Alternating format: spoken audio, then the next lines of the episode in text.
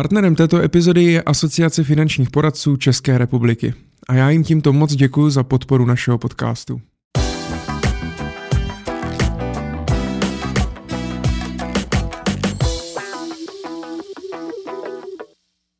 Vítejte u 14. epizody podcastu Myšlení finančníků. Moje jméno je Michal Doubek a vítám u nás ve studiu i mého dnešního hosta. Tím je Dominik Stroukal, aktuálně hlavní ekonom finanční skupiny Rocklen. Dominiku, dobrý den. Dobrý den. Eh, jsem moc rád, že jste přijalo mé pozvání eh, do našeho studia, aby jsme si tady mohli povykládat něco eh, o vašem životě a o vaší práci. Eh, já, když jsem si dělal takovou nějakou reserši eh, toho vašeho života, tak eh, hnedka na mě vyskočilo, že jste magistr, inženýr a teď i PhD. Což asi úplně není moc jako normální u, u tak mladého, mladého člověka. Nebo já on už, kaž... já už nejsem tak mladý. on každý samozřejmě, když to vystuduje, tak je asi mladý, ale tady tyhle tituly samozřejmě se honosí různí profesoři a rektoři na vysokých školách a podobně. Uh, jak se to stalo, že jste tak jako přilnul k tomu, k tomu studiu a vy jste studoval totiž 10 let uh, vysoké školy, několik vysokých škol, tak jak, jak se to stalo? No byla to úplná náhoda. Já jsem Čech, žiju v České republice a tady je pořád školství zadarmo. Takže když jsem si to tak nějak jako ekonom spočítal, že zadarmo si můžu mít dva tituly, tak je to lepší než jeden, tak jsem to zkusil. Nastoupil jsem po prvním ročníku na Vysoké škole ekonomické jsem nastoupil i na Karlovku a tak nějak jsem to už doklepal, což tak nějak mám v povaze, že když už jsem něco začal, tak jsem to dodělal. Přestože se musím přiznat, že mě to moc nebavilo, ten, ten druhý obor. Já jsem studoval média, ten obor se rozjížděl, bylo to strašně zajímavý, ten samotný obor mě bavil, nicméně bylo vidět, že to má ještě nějaký organizační problémy. Teď jsem slyšel, že už je to mnohem lepší, takže tu školu mám rád, fandím jí, ale tehdy mě to tolik nebavilo, říkal jsem si, jestli to budu dodělávat, když jsem dodělal bakaláře, jak jsem prostě to nějak jako dodělal.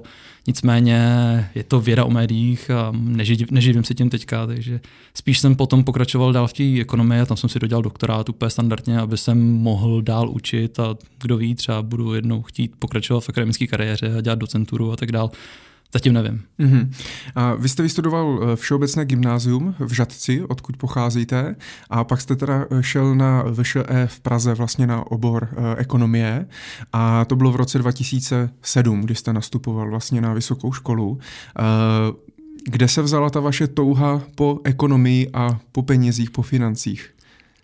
Úplně absurdní to je, protože já jsem chtěl začít studovat ekonomii proto, protože jsme měli učitelku, která byla strašně hodná, milá, já jí mám moc rád, ale zrovna v této oblasti si myslím, že tomu moc nerozuměla, takže když nás učila ekonomii tehdy v základech společenských věd, nebo jak se to jmenuje, tak já jsem si to musel dostudovat doma, protože jsem tomu prostě nerozuměl z toho jeho výkladu.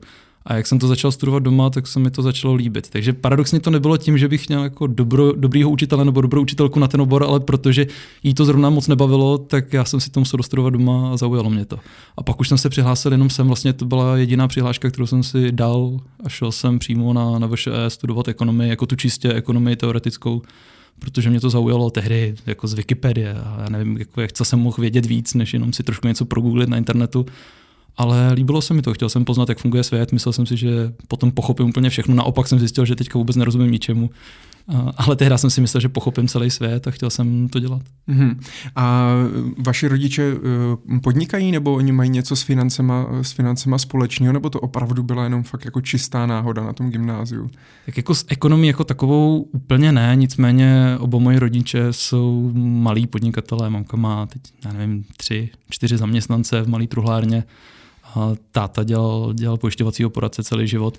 Takže jako byl jsem tak trošičku malinko z oboru, není to, že by to bylo úplně mimo, ale já jsem si vybral čistě teoretickou disciplínu. Já jsem dělal teoretickou ekonomii a kreslili jsme grafy a počítali a deset let jsem nedělal nic jiného, než derivoval a kreslil grafy, takže že z tohoto pohledu je to úplně mimo to, co dělali moje rodiče. Mm-hmm.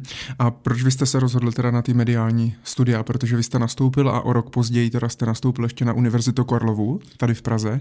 Tak co vás na to zaujalo? Nebo v té době bylo něco v médiích, co jste říkal, chci to pochopit? Já, já, budu, já budu upřímný a to se ode mě asi tady čeká, ale já jsem si tam dal přihlášku, protože se tam dělali tehdy přijímací zkoušky přes CIO testy a což bylo snad druhý rok, co vůbec to šlo v Čechách takhle dělat. Já jsem věděl, že mi to jde, že se na to nemusím moc učit že se tam přes ty testy dostanu. A to byl můj výběr. já si nedělám vůbec iluze, že dneska si jako někdo vybírá, pokud to není zrovna třeba medicína.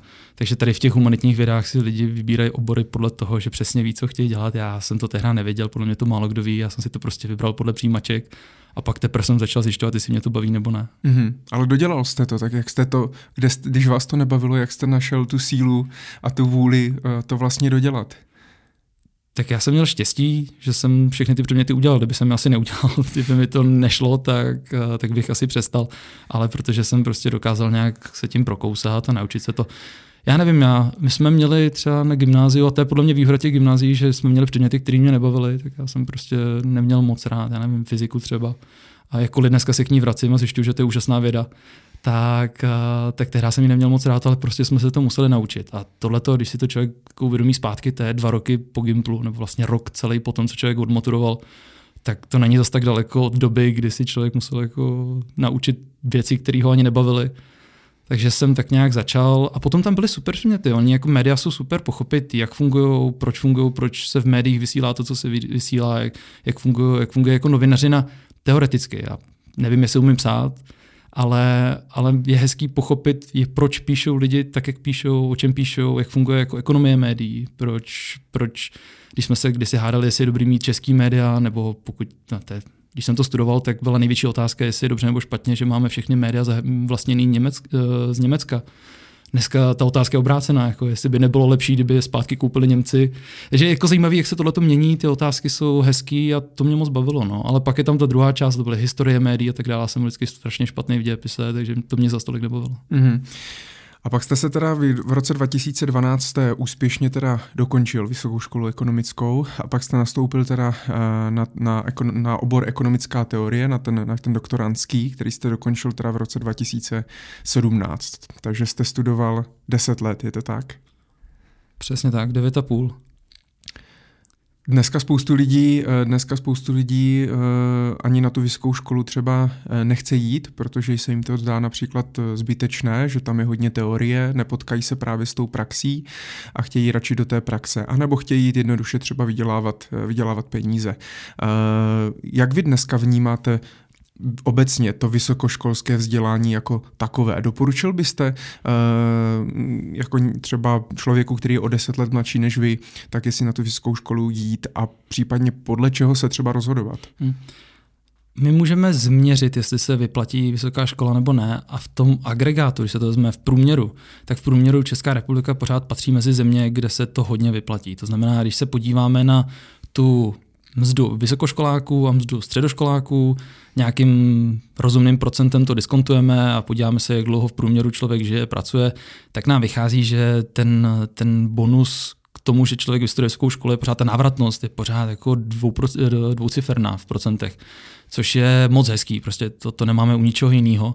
A akorát je to průměr. To znamená, že člověk musí být smířený s tím, že když jde studovat, a teď můžu šít do vlastních řád, pokud jde studovat teoretickou ekonomii, a to je jako jediný, co se naučil za tu dobu, nebo ne jediný, on je to hezká věda, je to zajímavý způsob přemýšlení, jako takové a ekonomové mají práci, zaplať pambu, ale, ale prostě studovat teorii, studovat filozofii, já mám filozofii moc rád, ale potom člověk nemůže čekat, že někde se otevře fabrika, kde nabírají zrovna filozofie nebo teoretické ekonomie. Těch míst pro teoretické ekonomie je pár, a pracovat potom v oboru je strašně těžký. Takže je potřeba to odlišit, ale v průměru pořád v Čechách se to vyplatí. Jsou země, kde už to ani v průměru nedává smysl. Typicky Španělsko, tam je to zkreslené tím, že mají velkou nezaměstnanost mladých, ale tam v průměru, pokud člověk vystuduje vysokou školu, tak prostě si nepřilepší. Jo. Takže někde to by to dávalo smysl, někde ne. U nás si myslím, že je to pořád dobrá investice i kdyby to člověk nedodělal, tak minimálně jako nastoupit tam, zkusit si to, mít nějaký kamarády, lidi, kteří to potom dostudují. To jsou všechno věci, které se počítají. Takže v Čechách si myslím, že vysoká škola je dobrá investice. Mm-hmm. Vy jste v průběhu uh, svého studia, tak uh, jste měl i různé brigády, byl jste sloupkař pro, jeden, pro jeden časopis, uh, působil jste vlastně i, nebo měl jste nějakou, nebo možná ještě máte nějakou politickou kariéru, nebo byl, jste, byl jste na kandidáce strany svobodných vlastně za Ústecký kraj. A Uh, mě by možná ještě zajímalo, protože když jste měl tolik aktivit, uh, Neuvažoval jste, že byste šel třeba studovat i do zahraničí? Do toho trošku vstoupila ta druhá škola, že jsem úplně nemohl, protože kdybych vyrazil na Erasmus na jedný, tak bych musel přerušovat na druhý, plus u nás člověk musí začít platit, jakmile prodlouží to studium a když má dvě školy, tak to začíná být komplikovanější v tom propočtu. Takže já jsem si to všechno spočítal, takže kdybych někam vyrazil, tak se mi to moc nevyplatí. A, a já jsem si to nahrazoval vždycky v létě, jsem se snažil vycestovat na různé letní školy, což mimochodem je věc, kterou jich doporučuji úplně každému. Většinou prostě na těch letních školách, obzvlášť pro země, jako z chudšího z chudší části světa, což my plně nejsme, ale, ale pořád nás tak vnímají třeba ze Spojených států, tak nám prostě zaplatí cestu, ubytování, nějaký stipendium a člověk vyjede na dva týdny na nějakou letní školu k světovým profesorům a oni se moc neptají, jestli, to, jestli, jestli něco umíme nebo ne, prostě chtějí, aby jsme, aby jsme tam vyrazili což je skvělý, takže to jsem si nahrazoval trošku v létě vždycky takhle a procestoval jsem svět. A Jinak jsem samozřejmě uvažoval nad tím, že bych někam vyrazil na Erasmus. Problém je, že jsem měl kolem sebe lidi, kterým to nic moc nedalo. A já chápu, že je to zkreslený a že v průměru to tak asi nemusí být, ale já měl kolem sebe většinou lidi, kteří to tam celou dobu jenom prochlastali a, a nic z toho úplně neměli, což bych asi nechtěl. No. Mm-hmm. Já jsem si to potom dodělával někdy v létě. Takže jste si řekl, že to nemá, nemá smysl. Dobře, pojďme od eh, vysoké školy. Eh, vy jste ještě teda v průběhu vysoké školy samozřejmě zároveň eh, začal pracovat pro Ludwig von Mises Institut, vlastně české, česk, pro Českou a Slovenskou, Slovenskou republiku. To bylo někdy v roce 2010. No, takže, to, ani sám nevím. Takže, takže někdy ve třetíku, ve třetíku na vysoké škole. Uh, jak to vzniklo, z čeho to, z čeho to vyplynulo? To bylo díky asi té ekonomii, protože oni se zabývají ty, tou ekonomií. Ludwig von Mises byl ekonom rakouský. Tak.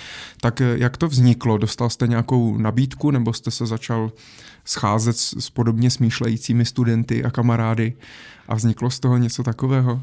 Je to trošku delší v tom smyslu, že jste zmínil třeba ty nějaký politické ambice, které mě teda už opustili, zaplať pambu, ale tak nějak člověk cítil možná jako mladý, teď asi pořád cítím mladý, ale, ale jako mladší, jsem cítil, že prostě že musí nějakým způsobem změnit svět a co nejdřív a, a k lepšímu.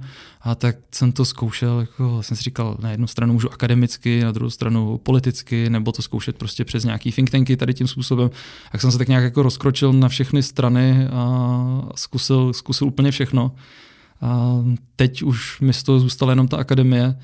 A nicméně tahle ta think tanková část, tahleta, tahleta, s tím Ludvíkom Mises institutem, ta vznikla takže tady v Čechách v roce 89, respektive v roce 90, vzniklo něco, čemu se říká Liberální institut a jeden z nejstarších, pokud ne vůbec nejstarší teďka český, český think tank jako takový. A ten fungoval, já když jsem studoval vejšku, tak jsme si tam nakupovali knížky, něco četli, bavilo nás to, pořádal letní školy, překládal nějaké věci, což nejen, že bychom neuměli anglicky, ale bylo to hezký si prostě něco přečíst česky, moc to ukázat prostě kamarádům, který moc anglicky neuměli. A najednou to přestalo z určitých důvodů, lidi se tam nějak nepohodli a přestalo to fungovat. My jsme jeden rok na to koukali, Nějak jsme si říkali, co se děje, proč to nefunguje, proč nic nevydávají, proč nedělají žádné akce, proč nepořádají letní školy. A pak jsme to vzali do teplých a řekli jsme si, že to budeme dělat my. Takže už v tom roce 2011 potom hned jsme, jsme udělali první letní školu, začali jsme překládat knížky a, tak nějak nám to vydrželo. No. Od toho roku 2011 až do vlastně 2017, 2017, no, kdy jsme se rozhodli, že jsme se setkali s lidmi z toho liberálního institutu, který tam zůstali, ta značka pořád fungovala, něco málo se dělo, ale ne moc. A rozhodli jsme se, že to spojíme obě dvě instituce dohromady pod hlavičku liberálního institutu, protože jak u nás, tak v zahraničí má dobrý jméno a přece jenom od toho roku 89 udělal spoustu práce. Takže jsme ty instituce spojili dohromady a teďka, teďka běžel liberální institut. Já jsem mu potom rok předsedal, než jsem odešel tam, kde jsem teď. Mm-hmm. Takže vy jste ten Mises institut vlastně zakládal? Spolu zakládal, ale jenom jako zakládající člen potom v průběhu času jsem se stal teprve předsedou, ale, ale to byla taková malá skupina lidí, takže říct, že jsem tam byl někde ve vedení, byl v podstatě každý, protože to jako, jako malá ale byl jste prezident. Ale potom jo, potom jsem se stal šéfem, no, ale mm-hmm. s časem. A protože s Mises institutem je spojený e, i Urza, tak to byl váš spolužák nebo kamarád, nebo jste se potkali až tam? Hurza, Hurza nebyl náš spolužák, Hurza je ajťák. Uh, Hurza není ekonom, ale ajťák, a který si ekonomii dostudoval. A Urza byl s okolností spolužák ze střední toho prvního šéfa Misesu. A, takže on nám z začátku, to bylo docela zajímavý, protože Urza je dneska známý jako ten uh, velký anarchista tehda a nebyl. A když, když jsme si s ním začali psát, tak on byl spolužák toho tehdejšího šéfa ze střední a rozhodl se, že nám napíše článek na stránky, proč teda jako anarchie je úplný nesmysl. A když ho začal psát, tak sám sobě začal argumentovat, až sám sebe vyargumentoval a ten článek nikdy nevydal a stal se teď prostě možná nejviditelnějším tady českým anarchistou, což je jenom zajímavá historka z natáčení toho Mises institutu a teďka právě jako tu značku spravuje on. Uh-huh. A proč Ludwig von Mises? Můžete nám o něm něco povědět, pokud třeba našich posluchači to jméno nikdy neslyšeli? Mises je zajímavá postava dějin ekonomie, pravděpodobně to je jeden z těch, a to každý má nějakého svého oblíbeného zapomenutého autora, o kom si myslí, že by měl, mělo o něm být slyšet víc. A pro mě a pro spoustu dalších lidí je to právě Mises. A Mises se narodil v Rakousku, musel utíkat před nacistama přes Švýcarsko do Ameriky a neměl to v životě úplně jednoduchý a celou tu dobu psal a psal a angažoval se v docela hezkých velkých sporech typicky ten úplně nejslavnější, který vyhrál, a jsou to starý hezký spory, kde se lidi ještě nehádali na Facebooku, ale psali akademické články, odpovídali si, diskutovali nad tím na konferencích, tak ten velký spor tehdy, který se vedl v 10. 20. letech 20. století, byl o tom, jestli může fungovat socialismus teoreticky.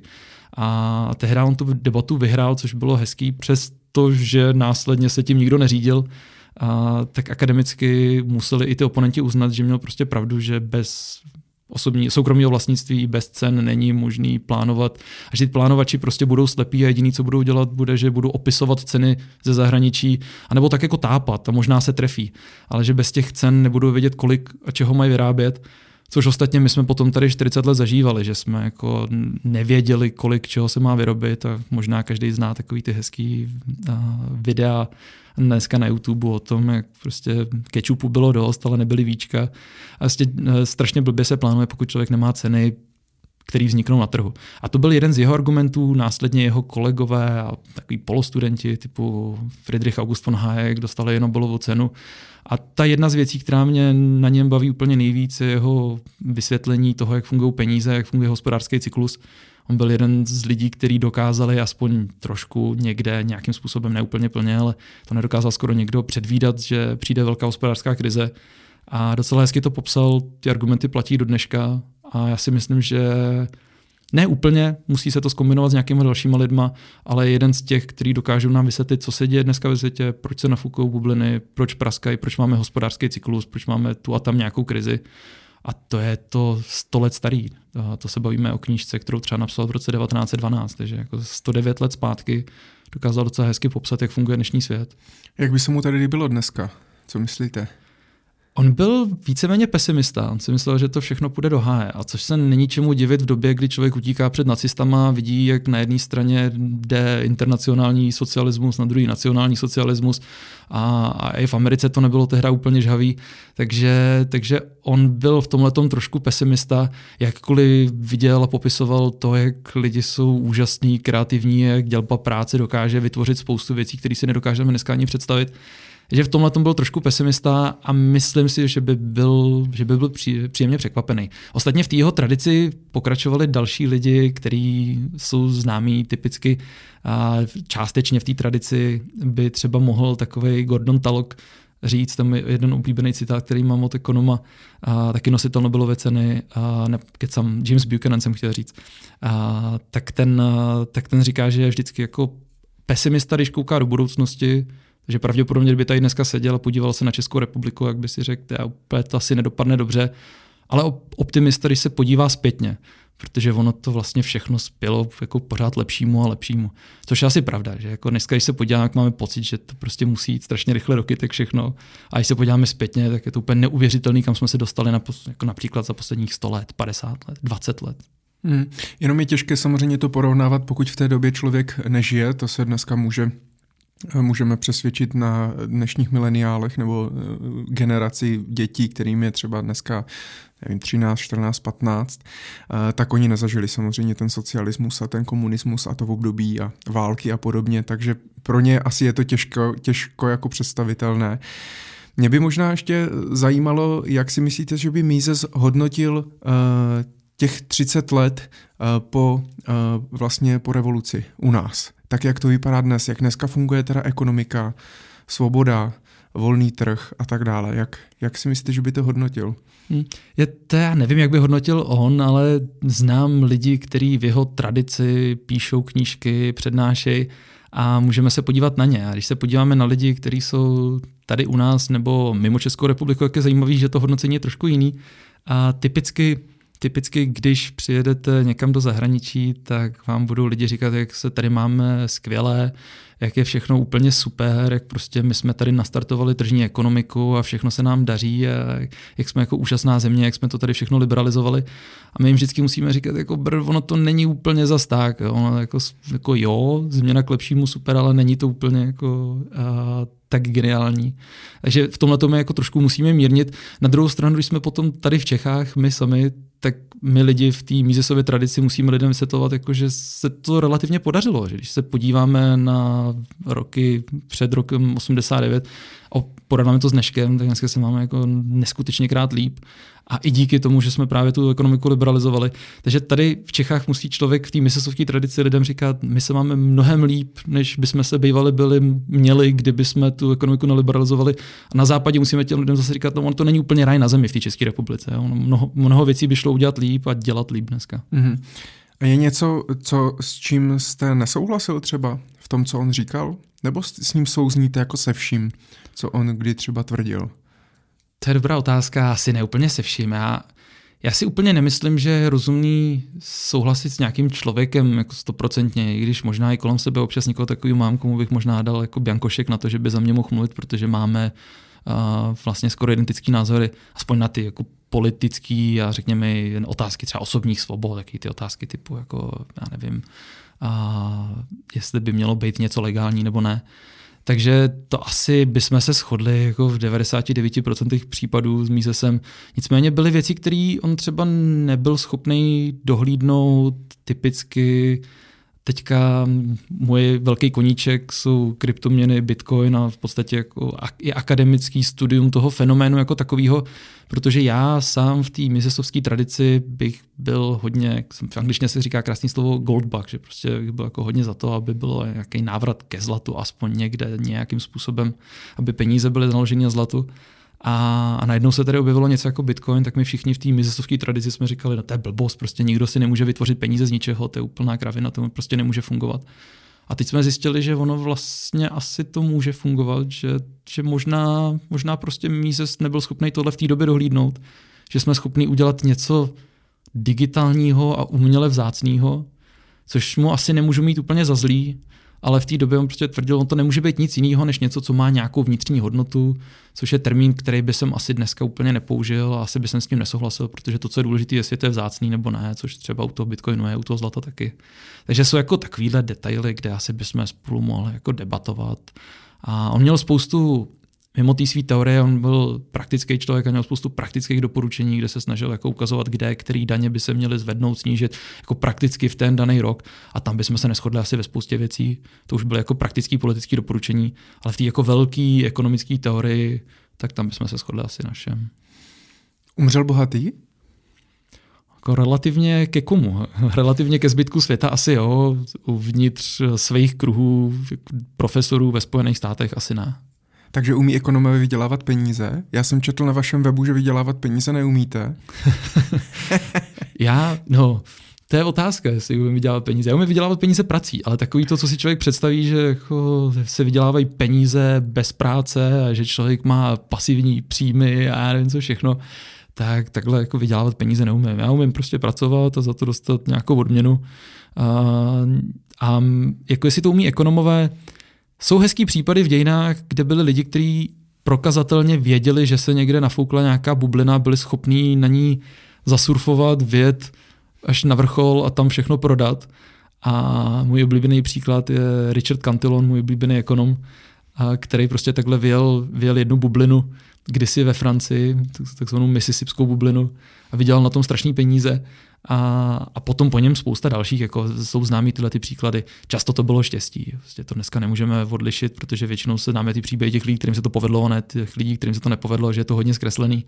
Nicméně jsou lidi, kteří to asi umí. Já ne, já prostě nevím, kdy co praskne, nebo kdyby mělo něco prasknout, kdy, kdy něco má jít nahoru, kež bych to věděl. No ale aby na tom zbohatli, tak museli i něco investovat ze začátku, ne? A Jasně. to, co investovali, tak museli vydělat. Eh, jde vůbec dneska vydělat peníze eh, ne prací na začátku, když člověk začíná? Protože eh, spoustu lidí si právě myslí a potom samozřejmě naskočí na různé, já nevím, Ponziho schémata a na různé jako letadla a pyramidové hry a podobně, protože jsou nalákaní tím, že zbohatnou bez práce a vytvoří si ten pasivní příjem bez práce. Já pasivní příjmy samozřejmě si myslím, že se dají vytvořit, ale musí člověk to vytvořit právě z té práce, že musí třeba něco vydělat a to pak zainvestovat. Jaký na to máte vy názor? Jasně, no to jsem tím myslel, já jsem to možná neřekl úplně obratně, ale jako myslel jsem tím pasivní příjem ve smyslu, jak teď říkáte, který, ke kterému člověk nepotřebuje nic zainvestovat, něco dělat, něco si vybudovat.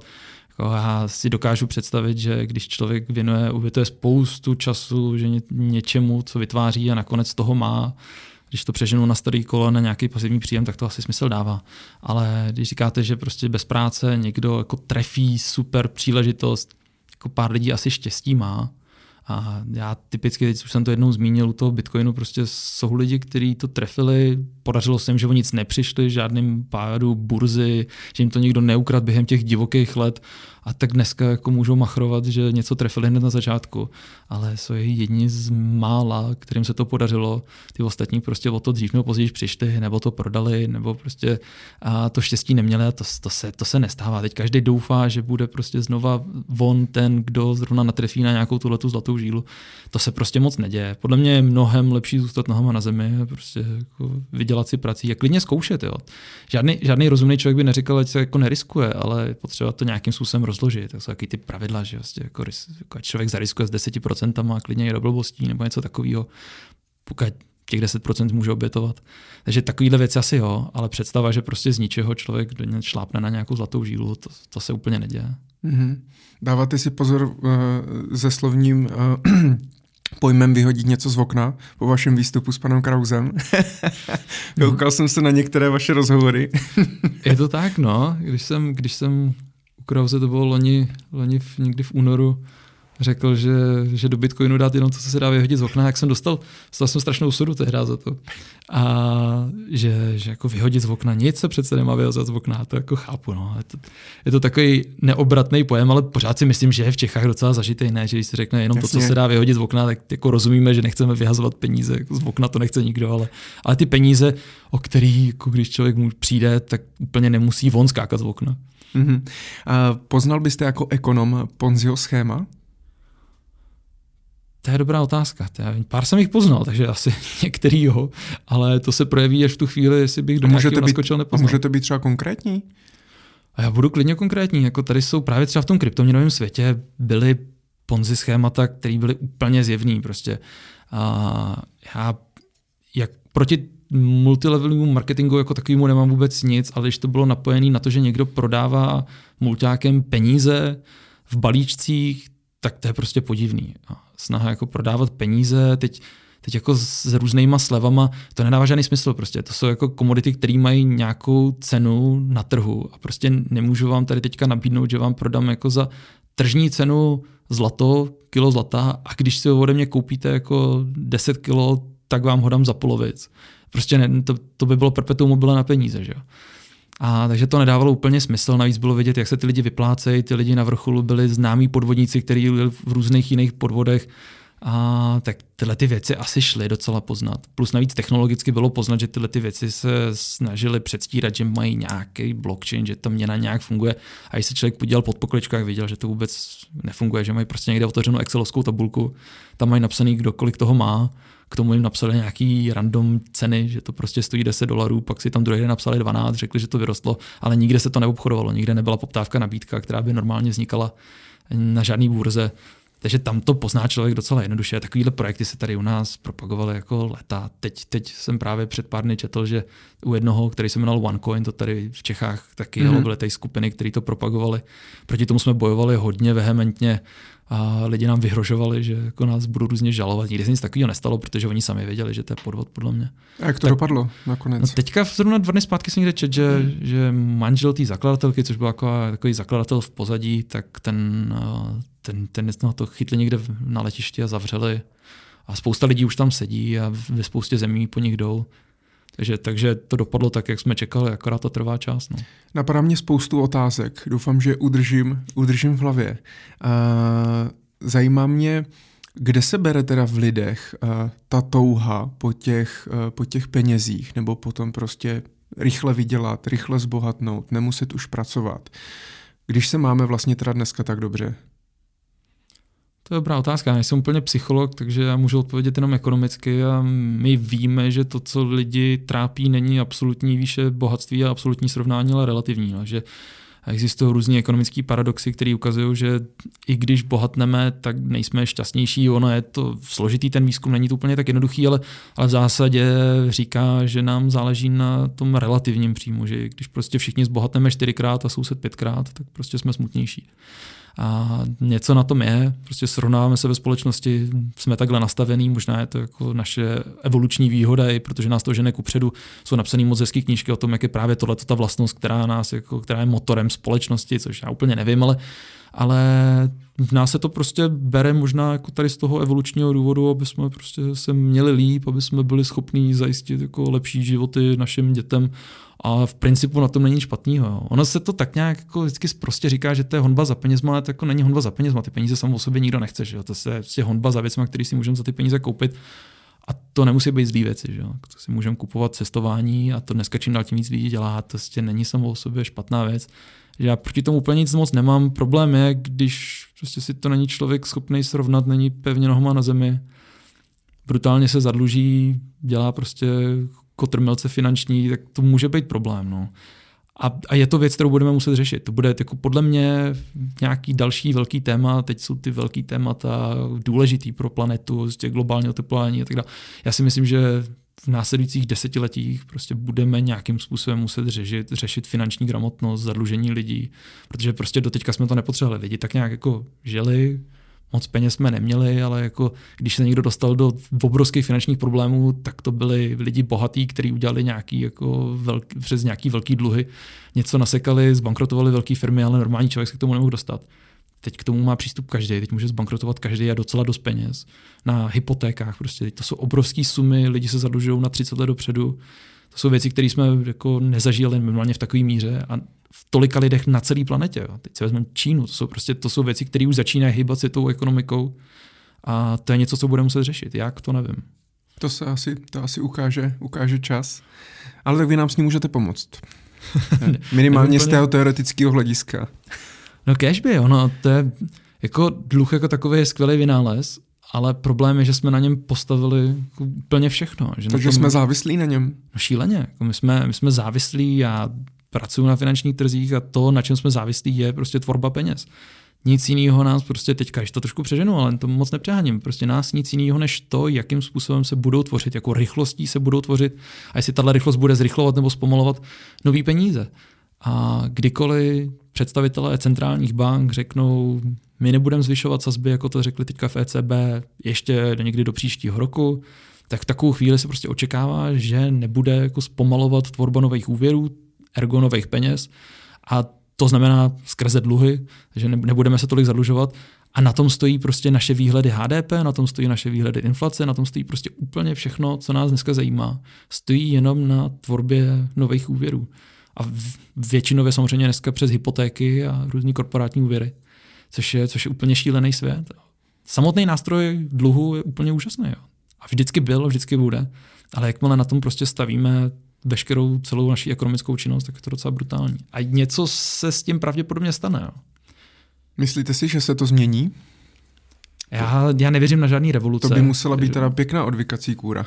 To, to si vůbec nemyslím, že se stane nějakým způsobem revolučně. Akorát si myslím, že možná prostě tak nějak pomalu jako já nevím, co, čemu bych to předovnal, ale tak jako se dějou věci pomalu, že nevím, třeba mm, ženský práva, nebo že by jako, my bychom všichni chtěli strašně rychlou revoluci, já bych byl strašně rád, kdyby se to stalo ze dne na den, že bychom si byli všichni rovní, ale, ale když se podíváme na ten pomalej postupný proces, tak jde k dobrýmu, k lepšímu, tak nějak jako ze dne na den si to nevšimneme, ale jsou to malinký války, malé revoluce, které se vyhrávají každý den. To samý typicky třeba, nevím, jsou lidi, kteří by argumentovali, že stejný, stejný příběh je třeba u práv zvířat a jezení masa. Já na to nemám úplně silný argument, ale myslím si, že prostě v budoucnosti jako bude méně lidí jíst maso, protože to budeme schopni vyrobit nějakým jiným způsobem. A to jsou věci, které jdou pomalinku a asi žádná revoluce nepřijde. A tady si myslím, že taky, že se prostě, že bude pro lidi cool prostě nebejt zadlužený. No.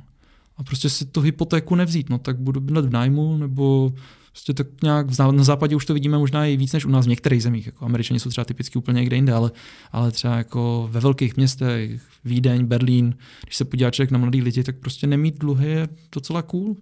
Ale zase je to o tom relativní srovnání, protože spoustu lidí si bere hypotéku jenom proto, protože si ho berou kamarádi Jasně, no, sebe, no. protože nebydlí ve vlastním a ostatní hmm. se mu to, že vyhazují peníze z okna. Což je jako zajímavý fenomén. Já nevím, jestli můžu říct typicky, ale, ale možná i typicky v České republice tohle je přesně to, kdy jako ty naše maminky a babičky nám říkají, jak to, že platíš nájem, když to prostě házíš někomu jinému úplně zbytečně. A což tak jednoduchý není. No. Eh, já bych se ještě vrátil jenom k těm Ponziho schématům. Napadla mě vzadu jedna otázka kdybyste eh, žil, dejme tomu, před 30-40 eh, lety v Americe, poznal byste Ponziho schéma Bernieho Madoffa? Já ne. A jsem teďka, teď jsem zrovna koukal na ten film, kdo tam hrál? Robert De Niro? De Niro, no, s De Niro jsem hrál jako výborný film. A, tak, a i knížku jste četl? Nečetl. Já jsem viděl tady ten film teďka v letadle, tak, a, tak jsem u něj tak jako polousínal, ale, ale, ale bavil mě.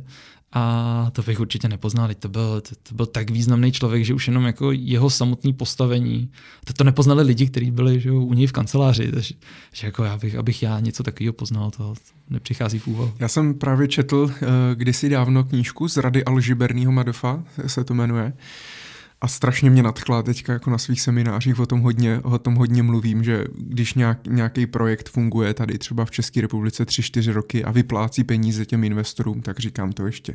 Jasně, to, to, ještě, to ještě nic není. Ale fascinovalo mě to samozřejmě ten příběh na tom, že uh, o tom jako nikdo nevěděl celý život a vlastně investovali tam peníze co, lidi, co měli Nobelovu uh, cenu za ekonomii třeba a no, podobně. No, jo, takže a já se tomu vůbec nedivím, a jak možná bych mu dal peníze taky, že jo, to prostě v A zase tom... to tou touhou. Vlastně, je, a tou chamtivostí a, a tak to, tak to je. Uh, já bych se ještě vrátil jenom k tomu uh, Mises institutu. Uh, vy jste tam teda začala v roce 2010 a byl jste tam sedm let. Uh, Pobíral jste za to nějakou mzdu, nebo to bylo čistě, čistě jako dobrovolná práce? To bylo čistě dobrovolný. Takže jste z toho ani jako prezident nepobíral žádné...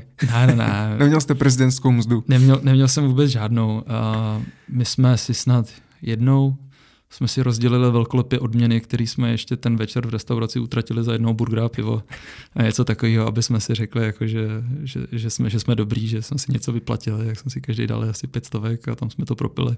A, takže to ne, to, my, jsme, my jsme, to nedávalo ani smysl. To byla neziskovka v tom pravém toho smyslu, protože my jsme to dělali po večerech a volných dnech, při škole hlavně, že, že to v té době šlo.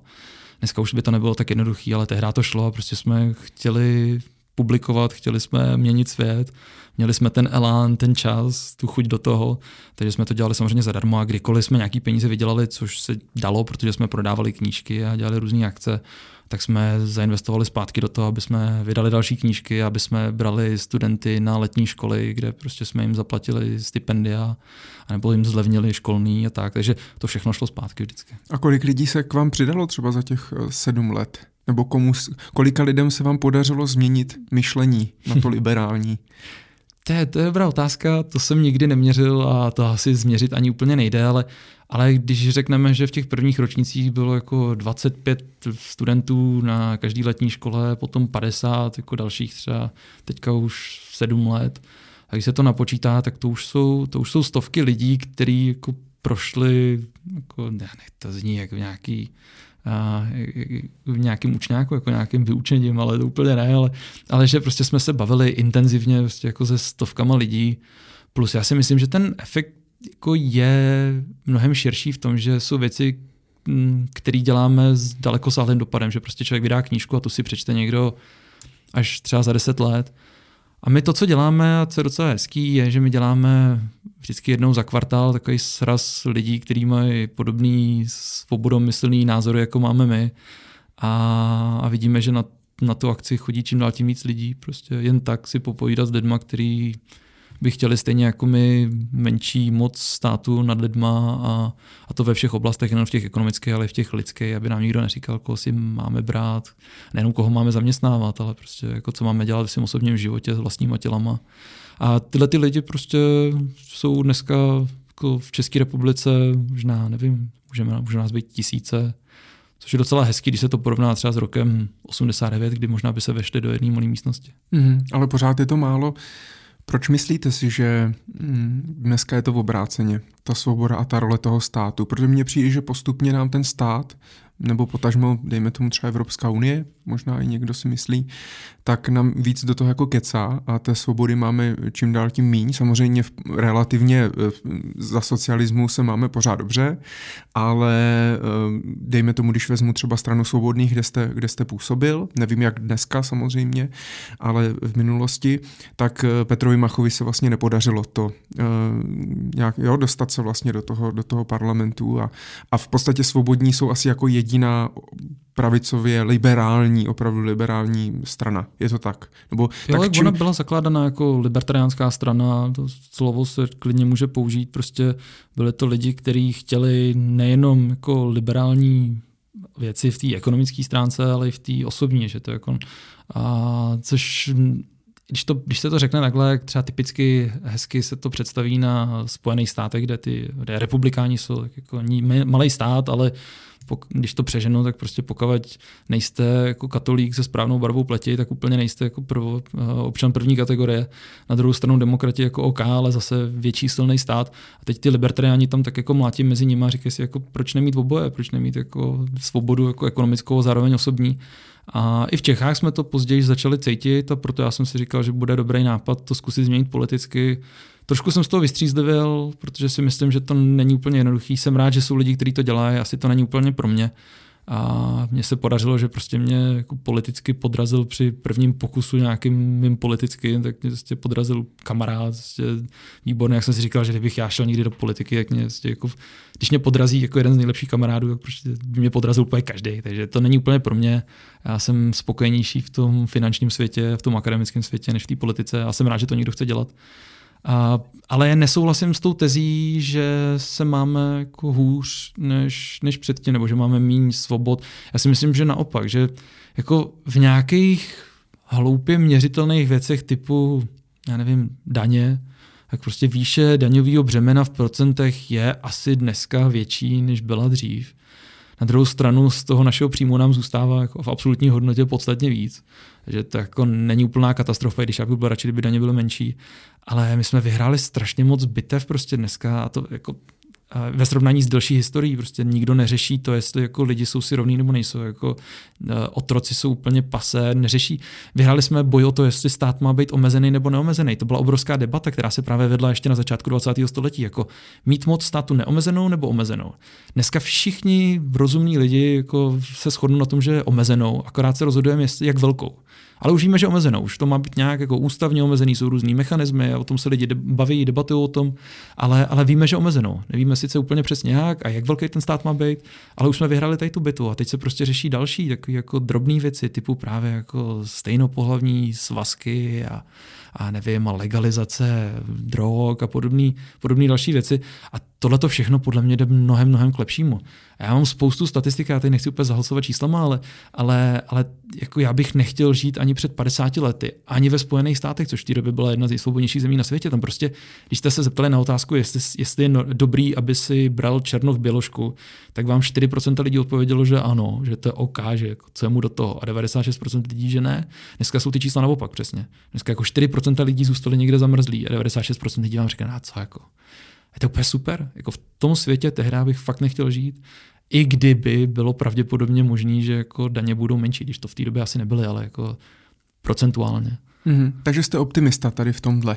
Nemáte strach, kam dojdeme uh, s dnešním přístupem za 10-15 let? Vůbec. Jakmile se, jak, jakmile se podíváme na data, tak všechny čísla, a nemůžu najít jediný číslo, obil jsem s touhletou přednáškou o tom, jak se máme nejlíp v dějinách celou republiku, mluvil jsem se spoustu lidí a vždycky se snažím donutit, teď mi řeknou něco, v čem jsme na tom hůř, než v, někdy v roce 19, někdy, řekněme, kolik je teďka, 2019, tak 1919 nebo 1819. A fakt toho najdeme strašně málo. Jsou jako nějaký uh, hezký statistiky, kde jsme, kde, eh, kde jsme na tom hůř, třeba, nevím, bereme hodně léků zbytečných. Že, jako, že bereme léky je super, že nám léčí nemoci, ale, ale že zbytečně do sebe sypeme léky, které bychom nemuseli, tak asi jo. Že globální oteplování asi OK. Pak jsou prostě další věci, o kterých bychom mohli debatovat, sebevraždy možná. Ono se to tehdy neměřilo, tak nevíme, ale je možný, že prostě třeba pacháme víc sebevražd, ale ve všem ostatním se máme líp. Já si myslím, že to bude do budoucna. Mám jednu jedinou, je, je tam jediná, jediná podmínka, mám jediný, jediný strach, a to je, že to všechno, všechno stojí a padá na tom, že nás bude víc a víc. Protože to prostě nejlepší, co jsme na planetě vymysleli, že, že máme lidi, kteří jsou kreativní, úžasní, po práce. A tohle to všechno, že se máme líp a líp, je díky tomu, že je nás na planetě víc a víc. A kdybychom přestali mít děti, což to k tomu trošku spěje, a začala se dokonce populace smršťovat, tak si myslím, že by to byl problém. Ne, ne, ne, nebyl by problém i obra, obrácený, že nás bude jako moc na té planetě a že ta planeta už to... To není problém. Uh, já vím, že se tím vždycky strašilo nějaký přelidnění, ale, ale pořád platí. Já si nepamatuju to srovnání, jak nechci úplně, úplně kecat, ale je to pořád takový, že kdyby jsme se všichni jako nastěhovali do, uh, do města, který by mělo jako hustotu zalidnění San Francisca, tak, tak zabíráme, já nevím co, tak zabíráme prostě rozlohu jako, já nevím, ani ne jedný malý země, že na té planetě bychom nebyli ani vidět z vesmíru, kdybychom si stoupili vedle sebe jako v nějaký rozumný rozumný míře, jako že bychom bydleli ve městě typu San Francisco, což nikdo teda nechce, ale, ale jako fakt těch 10 miliard lidí, kdyby nás bylo, to se říká, že bude ten pík, kde, kde se to možná začne zvracet zpátky, to číslo, tak na těch 10 miliardách lidí to je, prostě, to je strašně málo. Myslím si, že ta planeta by utáhla, nebo ne planeta, ale my bychom byli schopni utáhnout mnohem víc. Takže si myslíte, že je problém nízká porodnost? Já si myslím, že to problém je, no. A jak to, jak to teda, protože oni jsou nějaké vládní balíčky na podporu, daňové a podobně. Myslíte si, že lidi, když se rozhodují, jestli mít děti a kolik, tak se rozhodují podle toho, kolik za ně dostanou?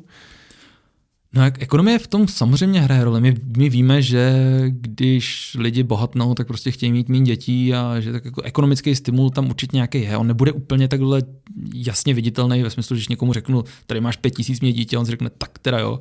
Tak takhle to asi úplně nefunguje, ale je to spíš takový ten pocit toho, že je člověk zajištěný, že se nemusí bát o budoucnost těch dětí, svojí vlastní, svého manžela, manželky. Takže tam asi jako to dává smysl, že, že, že se dá peněžně podpořit a že by to fungovalo. Já bych to nedělal teda, jako kvůli tomu, aby měli lidi víc dětí, jak bych jako nepřerozděloval peníze. A, ale jako jsou hezký nástroje typu prostě to třeba jako snížit daně lidem, kteří mají děti. To, to není úplně špatný. To jde prostě správným směrem a proč ne? A nebo a... přestat za ně platit zdravotní pojištění a podobně. Jsou různý.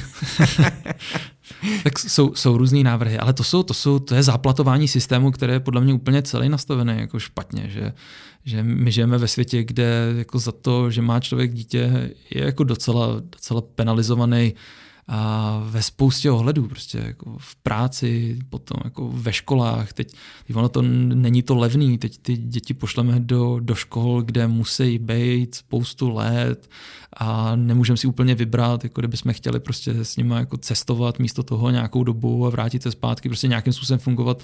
Jsme prostě zavřený v těch škatulkách a, a prostě dokážu si představit, že jako OK, tak člověk si řekne, dobře, budu mít nějaký dítě, protože každý chce mít, nebo ne každý, ale jako spousta lidí chce mít děti, ale mít už jako čtyři, Kolik pět. chcete mít děti s vaší manželkou? To úplně nezáleží na mě asi. Vy jste střelec. to záleží spíš na ní, no, ale já bych klidně měla víc dětí. Já bych se je, je fakt, že vlastně ona to musí porodit, no, tak mě vždycky je... žena říká, no a kdo to bude rodit? tak, tak, já kdybych mohl, tak to porodím, ale... jo, mm-hmm. Ne fakt, já bych se mhm. klidně obětoval. Já si myslím, že byste si to rozmyslel po prvních kontrakcích je mi to jasný, že to musí být jako hrozný, ale, ale klidně bych do toho šel. Kdyby, kdyby jsme se měli hádat o tom, že já chci víc, ono míň, což zatím se teda neděje, tak, tak, bych, tak bych klidně do toho šel, že kdyby na tom stálo rozhodnutí o tom, jestli mm-hmm. mít nebo nemít děti. proč bych se neobětoval? Vy nemáte děti? Ještě. Zatím ne, zatím jenom dvě kočky. Což tak, je jako přirozený krok další Tak běž, bě, běžte určitě k porodu a pak si když tak pak si povykládáme o tom. Já mám celkem čerstvou, čerstvou zkušenost. Uh, já ještě když jsme u toho uh, liberalismu uh, a porovnávání vlastně nějakého životního standardu, je nějaká země v Evropě nebo případně i na celém světě, kde byste chtěl žít víc než, než tady, nebo kde by se vám líbilo taky z toho vašeho pohledu, jako že tam je ten, ta, ta svoboda víc a ten liberalismus a víc věcí funguje třeba a podobně? To je výborná otázka. Já jsem se snažil nad tím zamýšlet tolikrát a v posledních pár letech jsem se pokusil procestovat co nejvíc kusu světa, co to šlo. A, a byl jsem v těch zemích, které jsou považované za jako symbol toho liberalismu. A, nevím, a to je? V Singapuru a v Hongkongu a, a i v Evropě jako máme Švýcarsko, máme, a, máme Lichtensteinsko. A já nevím, já bych se asi nikam úplně přestěhoval. Já si myslím, že ona nezáleží jenom na jednom ukazateli, ale těch ukazatelů je hodně. A v Čechách to v zásadě funguje.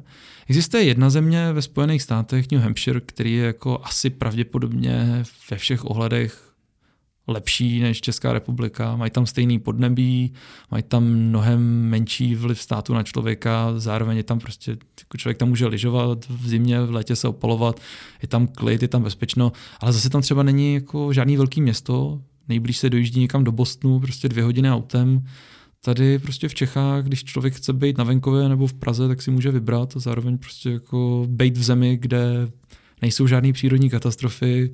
Ten vliv státu je tady fakt minimální. Když člověk přijede někam za hranice a pak se vrátí zpátky a tady vidí prostě prvního člověka na Václaváku, jak kouří trávu a chlastá u toho a smějou se a prostě teď, teď se vrátí ze Singapuru a tam byste šli prostě jako vyset. Jo.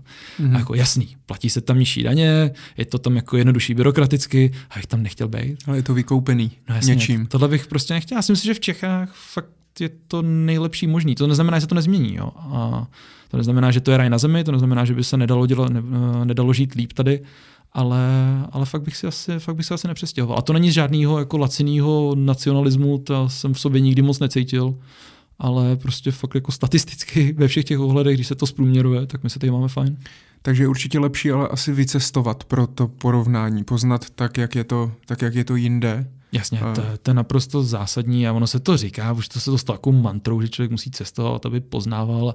A občas mi to přijde potom až směšný, že prostě člověk vyjede poprvé někam jako za hranice a, a začne postovat na ty Instagramy, jak prostě poznal sám sebe, protože byl poprvé někde jako a, za mořem a, a jako chápu to, je to prostě, to, uh, může to tak být, ale, ale připadá mi to občas směšný, protože já sám jsem procestoval strašně málo, ale mám kolem sebe lidi, co procestovali celý svět, jakože fakt celý svět od jako severní Koreji po, po jako Somálsko a různý jako kokosové ostrovy a, a ty lidi sami přemýšlí o tom, kde se žije nejlíp na světě a, a sami v tom seznamu mají Českou republiku hodně vysoko. Vždycky to má každý trošku specifický. Jo. Teď mám zrovna kamaráda, který mám na mysli, který procestoval, myslím si, že skoro úplně každou zemi na světě.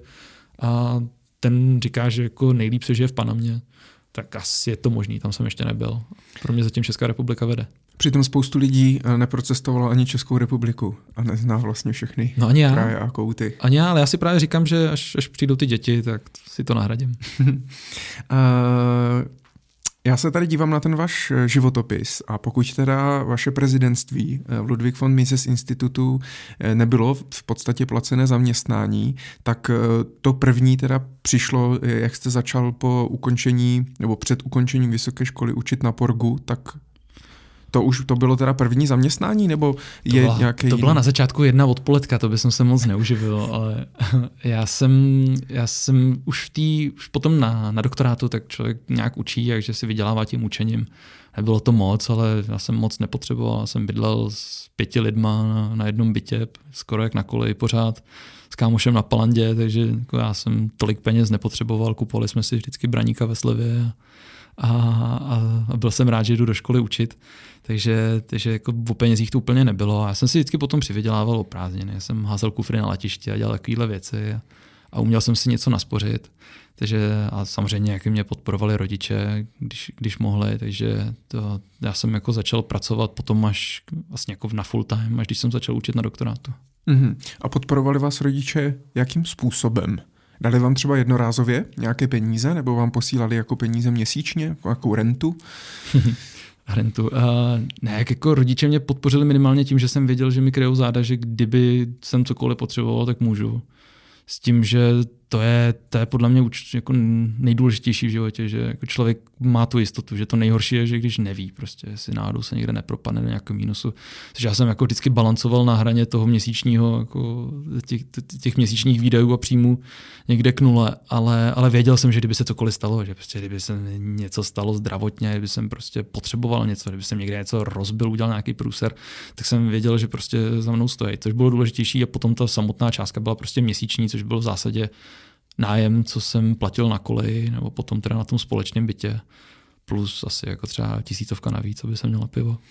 A když teďka máte tady s tímhle zkušenost, eh, tak eh, jak byste to vnímal, nebo jak to budete vnímat u svých vlastních dětí, tady to financování vlastně toho v období na tom studiu? Vy jste studoval 10 let a v průběhu těch deseti let, ale možná i díky tomu jste měl právě možnost se vzdělávat, vlastně věnovat se těm projektům, neziskovkám, psát knížky, více vzdělávat, více vlastně učit, eh, víc jít do hloubky v některých jako tématech, což spoustu lidí, protože musí třeba do práce, tak, tak, tak nemá. No jasně no. Tak eh, jak vy se na to budete koukat u svých vlastních dětí? Já, já jsem nestudoval 10 let, já jsem studoval 10 let s tím doktorátem a z toho 5 let jsem jako na tom doktorátu učil, což je regulární zaměstnání mm-hmm. v mhm. Čechách, že člověk jako si tím učením vydělá. Já jsem k tomu učil ještě na více školách, takže pro mě to bylo jako víc než full time dokonce. A, takže těch pět let, co jsem byl na té vysoké škole, tak a plus samozřejmě jako potom předtím celou střední školu a tak dále, ale na té na vysoké škole, se o tom bavíme, tak těch pět let, co, co mi posílali nějaký peníze rodiče, tak já jsem byl vždycky teda motivovaný k tomu, aby jsem si k tomu přivydělával, což je jedna věc, kterou bych chtěl, aby jednou moje děti dělali, protože si myslím, že šáhnout si prostě na jako vošklivou práci je strašně zásadní. A zase je to jako mantra, která se pořád okolo opakuje, ale prostě je to pravda. A vidím to kolem sebe, že prostě je obrovský propastný rozdíl mezi lidmi, kteří si jako šáhli nebo nešáhli na tvrdou práci. Já si neříkám, neříkám, že jsem dělal někdy nějaký úplný jako hardcore, ale jako káceli jsme stromy v lese a, a házel jsem kufry na letišti a, a od malička jsem pomáhal mamce v truhlárně a prostě dělali jsme normálně manuální, manuální práci. A myslím si, že to je důležité, že to člověka jako trošku žene dopředu, když si uvědomí, že by to nechtěl dělat od rána do večera každý den.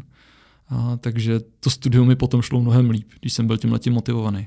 Že to, to, by, to by jsem chtěl, aby si vyzkoušeli moje děti, i kdyby jsem měl třeba jednou hodně peněz, tak bych je prostě jako nadspal. Ne asi úplně proti jejich vůli, ale snažil bych se je přesvědčit, aby, aby si šli něco vyzkoušet podobného. Mm-hmm. To je podle mě důležitý. No. A, a potom samozřejmě jako si myslím, že člověk, jako když na to má rodič, tak se postarat o to, aby nemusel jako řešit na nájem, ale aby ty peníze, které si vydělává, tak aby si vydělal na věci, na kterých chce, to mi přijde, to mi přijde férový. Samozřejmě vím a z první ruky kolem spou- u spousty lidí kolem sebe, že prostě někdy to nejde. No.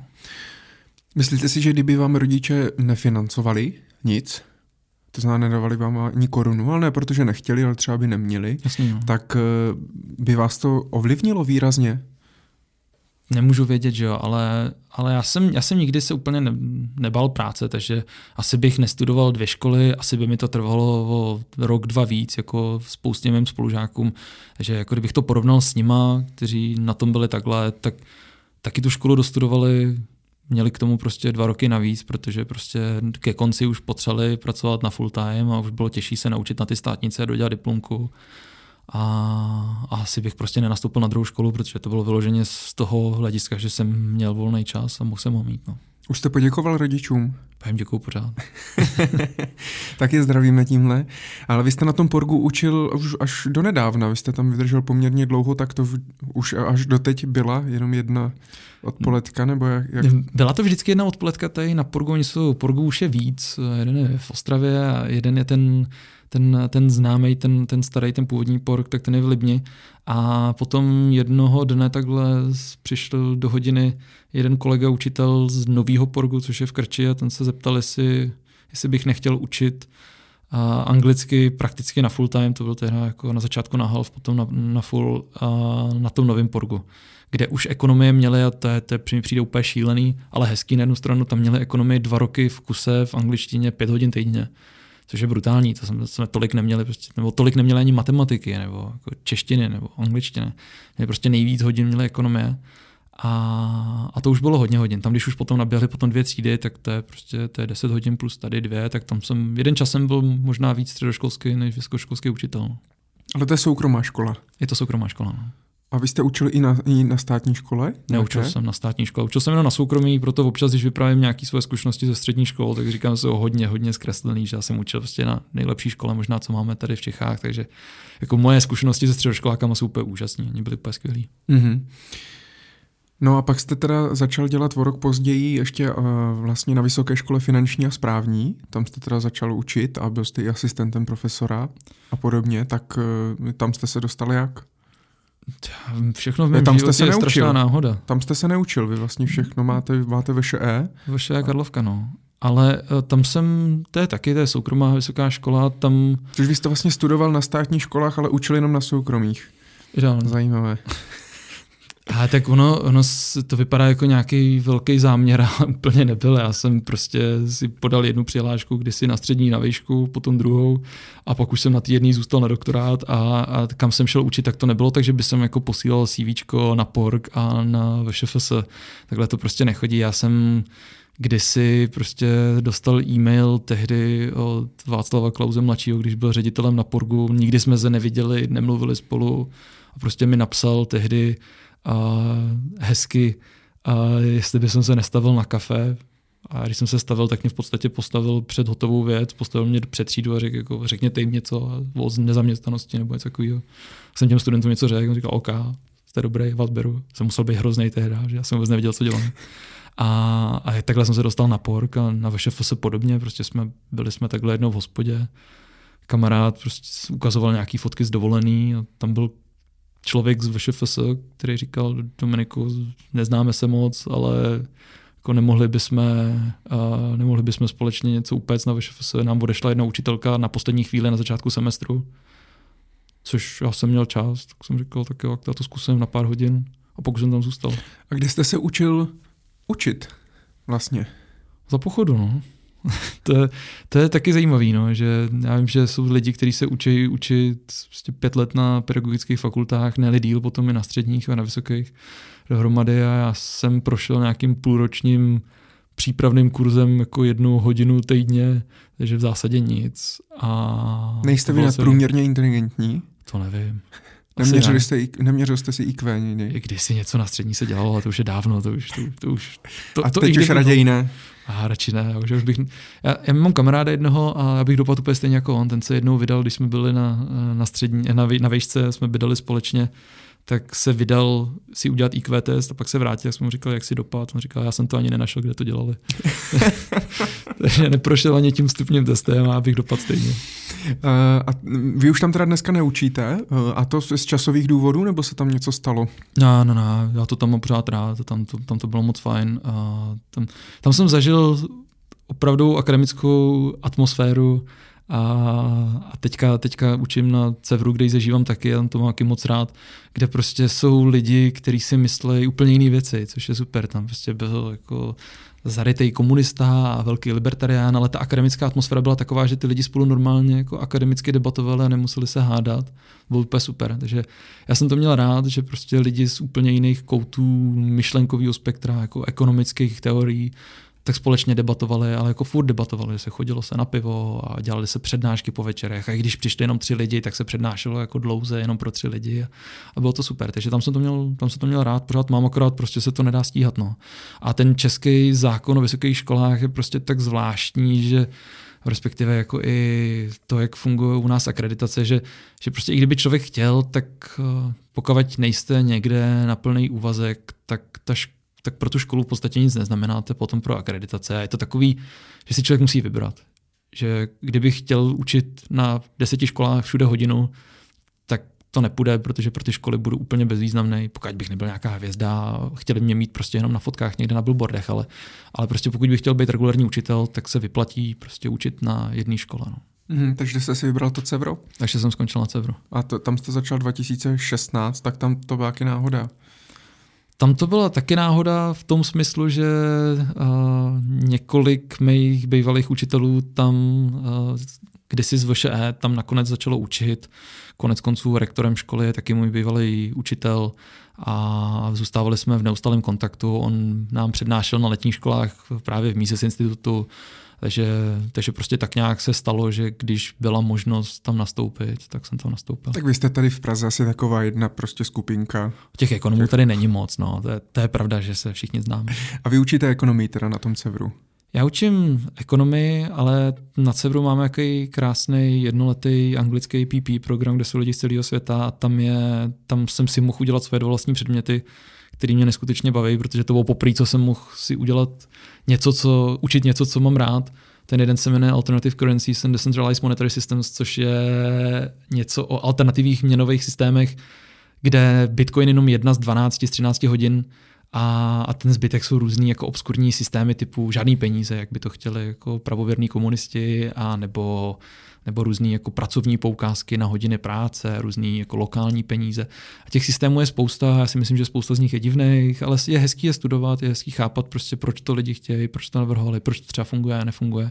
Tak to je jeden a druhý, ten se jmenuje Business Cycle Theories a to je takový průlet teoriema toho, proč máme krize a, a od pradávna do dneška na příkladech těch krizí, které jsme skutečně měli. A to je věc, která mě osobně strašně baví. Doufám, že i studenty. A to, to, je, to je něco, co strašně rád studuju, prostě hospodářský cykly a vidět, jak to fungovalo v budoucnosti, co, v minulosti, jak to bude fungovat v budoucnosti a jak lidi vysvětlovali, proč máme krize už jako od pradávna, jako od 17. století. To mi připadá strašně hezký a to jsem si mohl seskládat ten předmět sám dohromady a už ho vlastně učím teďka druhou, třetím rokem, což, což je super. Ono vám to vlastně i pomáhá eh, v tom vlastně neustálém vzdělávání a v tom být jako v obraze. Protože Tohle... se musíte učit kvůli těm studentům a zjišťovat si další informace. Vlastně oni mě učí ty studenti, tak mě ta dneska, dneska na vysokých školách už to není, nebo já doufám, že už to úplně tak není všude, ale, ale není to tak, že by jsem si stoupnul před třídou a hodinu a půl vyprávěl a čet něco z učebnice, ale já prostě vznesu téma, ty lidi mají co říct, povídáme si, debatujeme a oni často prostě, obzvlášť jsou takhle z celého světa a už jsou na tom magisterském programu, tak toho spoustu ví a jsou z různého backgroundu, že mají prostě jako jeden je víc politolog, jeden má víc prostě filozofický background. Já se toho dozvím strašně moc, já se učím už jenom tím, že učím, což je úplně senzační. Tam, tam jsem chtěl být. Tak já vám to budu přát, ať vám to, ať vám to vydrží, ať vás studenti mají rádi a můžete tam uh, učit i dál. Vy jste v únoru v roce 2018, eh, což bylo před rokem, tak jste nastoupil jako hlavní ekonom skupiny Rocklen. Rocklen je vlastně eh, jedna z těch větších finančních skupin tady u nás. Eh, jak se to stalo? Taky náhoda? Taky náhoda. já, já myslím, že můžu být docela upřímný v tomhle. Já, jak jsem hodně učil, různě po vysokých školách a hodně ekonomické předměty, tak se prostě stalo, že v Rocklenu, což je jako mladá finanční skupina plná mladých lidí, tak, tak tam byla spousta mých studentů, kteří tam pracovali a třeba někdy trošku, někdy tam byly na plný úvazky a prostě se tam otočilo docela dost mých studentů a, a upřímně mi potom říkali mý dnešní šéfové, že když se ptali jako po tom, co hledali někoho na uvolněný místo hlavního ekonoma, jako, kdo by to mohl dělat, tak když se jako, spousta lidí vzpomněla na mě, tak mě to potěšilo. Tak jsme si o tom šli popovídat a já jsem, já jsem řekl, že to chci dělat, protože to je něco, co jsem vždycky chtěl dělat. Moc mě to baví, ale byla to taková náhoda, že prostě se mě zastali moji vlastní studenti, kteří si na mě vzpomněli z doby, kdy jsem je učil. Takže kdybyste neučil, tak možná ani nejste hlavním ekonomem dneska. Já, já si myslím, že tohle ono to zní jak nějaký, jako, nějaký karmy osudový, já nevím, já se těch věcech nevyznám, a, ale, ale jako, já si myslím, že se to dá všechno vystopovat zpátky jako k nějakému jednomu nějakému okamžiku, kdy jsem se rozhodl právě třeba vstoupit do toho Mises institutu a potom jsem tam napsal článek, který si přečet tehdy ředitel Porgu a tam mě vzal a pak jsem díky tomu šel na VŠFS a tak dále. Ono se to všechno prostě na sebe nabalilo a začal jsem učit víc a ty lidi, kteří jsem učil, tak potom prostě pracovali tam, kde dneska pracuji já. Že by se to dalo takhle hezky vystopovat a kdyby možná jedna z těch věcí nevyšla v tom řetězci, tak by jsem to dneska nedělal. A teď která byla ta první, že? Asi, že jste se narodil. Takže děkujeme opět rodičům Dominika. A Měl jste i nějaké jiné nabídky, nebo vám uh, dal nabídku pouze Rocklen a vy jste řekli, jo, jasně jdu do toho, nebo jste se třeba i koukal, hele, oni mi něco nabízí, Rocklen chtějí mě, tak asi nebudu úplně špatný. Podívám se, jestli náhodou i třeba jiný skupiny nehledají, nebo jste šel rovnou. Vůbec jsem to, vůbec jsem to ani nezvažoval, protože já jsem měl k Rocklenu blízko, tak uh, jak Rocklen se zajímal vždycky o startupy, nové věci, zajímavé o fintech jako, celé, jako celek, takže když jsme řešili věci typu sdílená ekonomika nebo kryptoměny, tak, tak se mě občas dotazovali z redakce Rocklenu 24, z toho spravodajského serveru, který v Rocklenu máme, a tak, takže já jsem znal tu redakci a znal jsem se s nějakýma lidma, co tam pracují.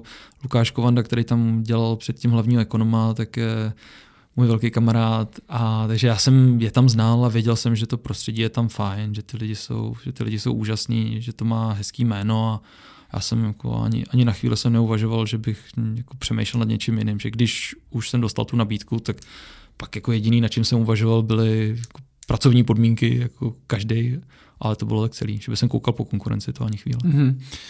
A Rockland se vzal kde? Oni, já jsem se koukal, že Rockland založili bývalí patriáci, eh, vlastně ředitelé, manažeři, analytici a podobně mm. z Patrie. Já tu historii úplně neznám, ani se po ní nepídím, protože mám vždycky strach, jestli tam neobjevím nějaký osobní spory. Já tady, tady, ne, tady nevím. A já jsem, že jo, teď jsem v Rocklanu krátce, jsem tam rok. A, a, takže ještě jsem nezažil tolik tolik vánočních večírků, aby, aby jsem zjistil nějaký pozadí toho, proč, uh, proč lidi tehdy z Pátrie odešli a, a, a založili Rocklen.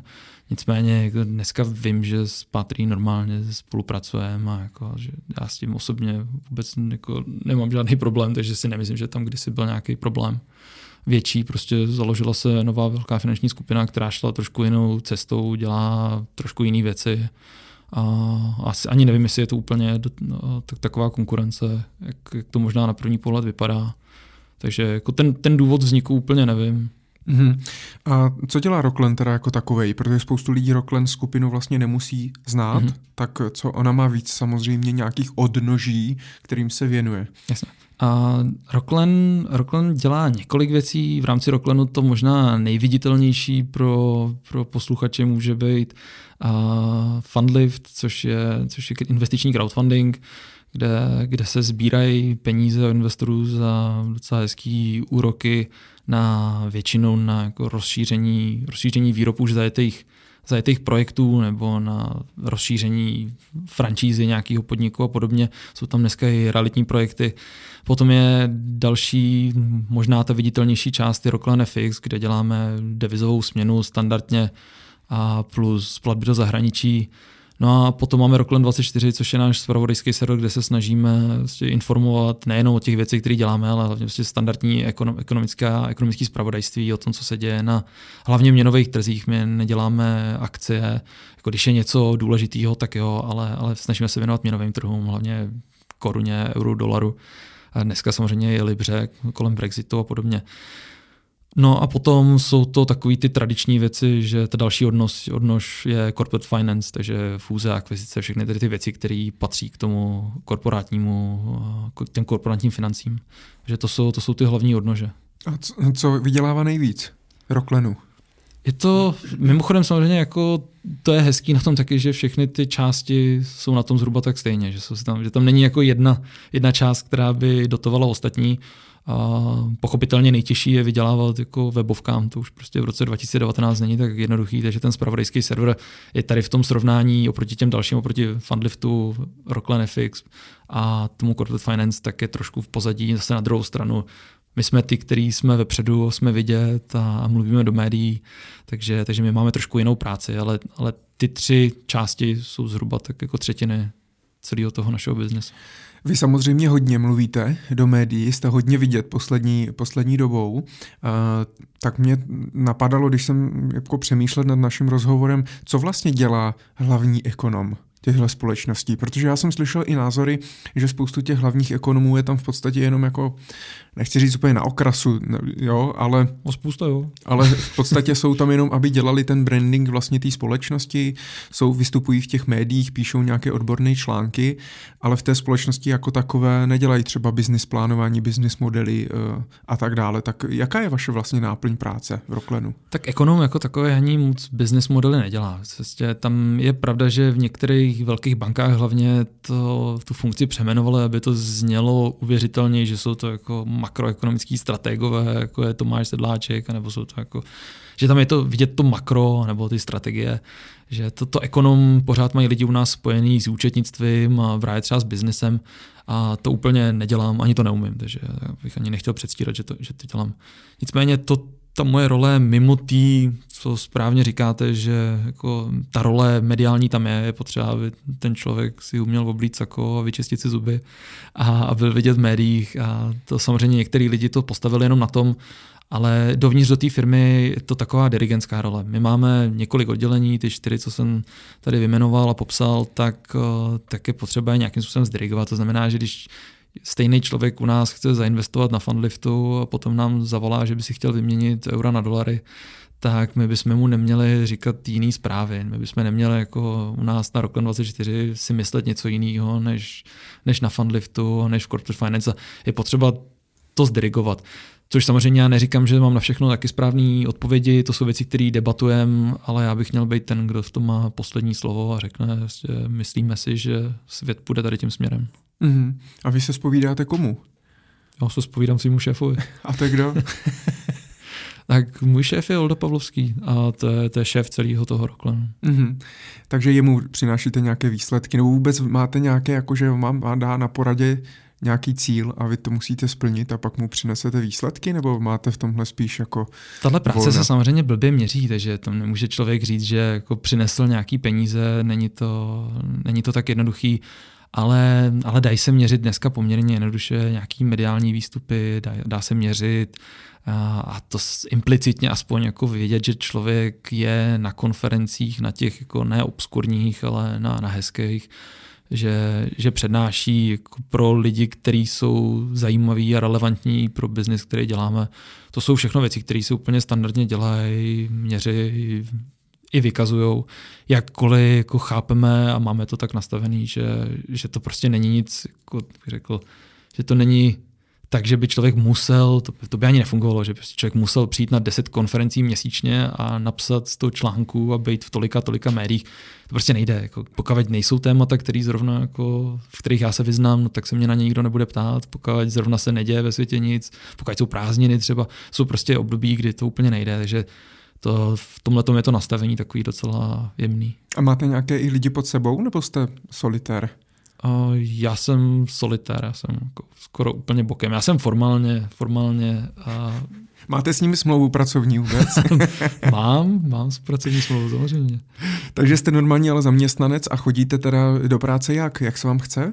Hmm, to úplně ne, chodím do práce kdykoliv, nedělám něco jiného, což znamená, pokud nejsem na konferencích, pokud nejsem zrovna v médiích, ale, ale ta práce je taková přes celý den, no, že když mi zavolají z české televize, jako zrovna teďka někdy minulý týden v Českých Budějovicích, že když jsem byl zrovna v Českých Budějovicích na svatbě a manželky tety, tak jsem tak prostě večer v 10 hodin prostě v české televizi se probírala probírala novela zákona o taxislužbě a prostě, protože je to téma, který mě baví a zajímá, tak jsem prostě musel ze svatby odejít a večer být prostě v televizi, nebo ne musel, ale chtěl, je to moje práce, baví mě to, že jako pracovní doba není úplně, že bych někde si odkroutil osmičku, ale pokud jsem v Praze, nejsem na konferenci a nejsem někde v médiích, tak jsem v kanceláři. Jak se vám daří takhle jako přepnout, být na svatbě a pak eh, mluvit vlastně úplně o něčem jiným a pak zase být přítomně s manželkou a pak zase jít do nějakých médií?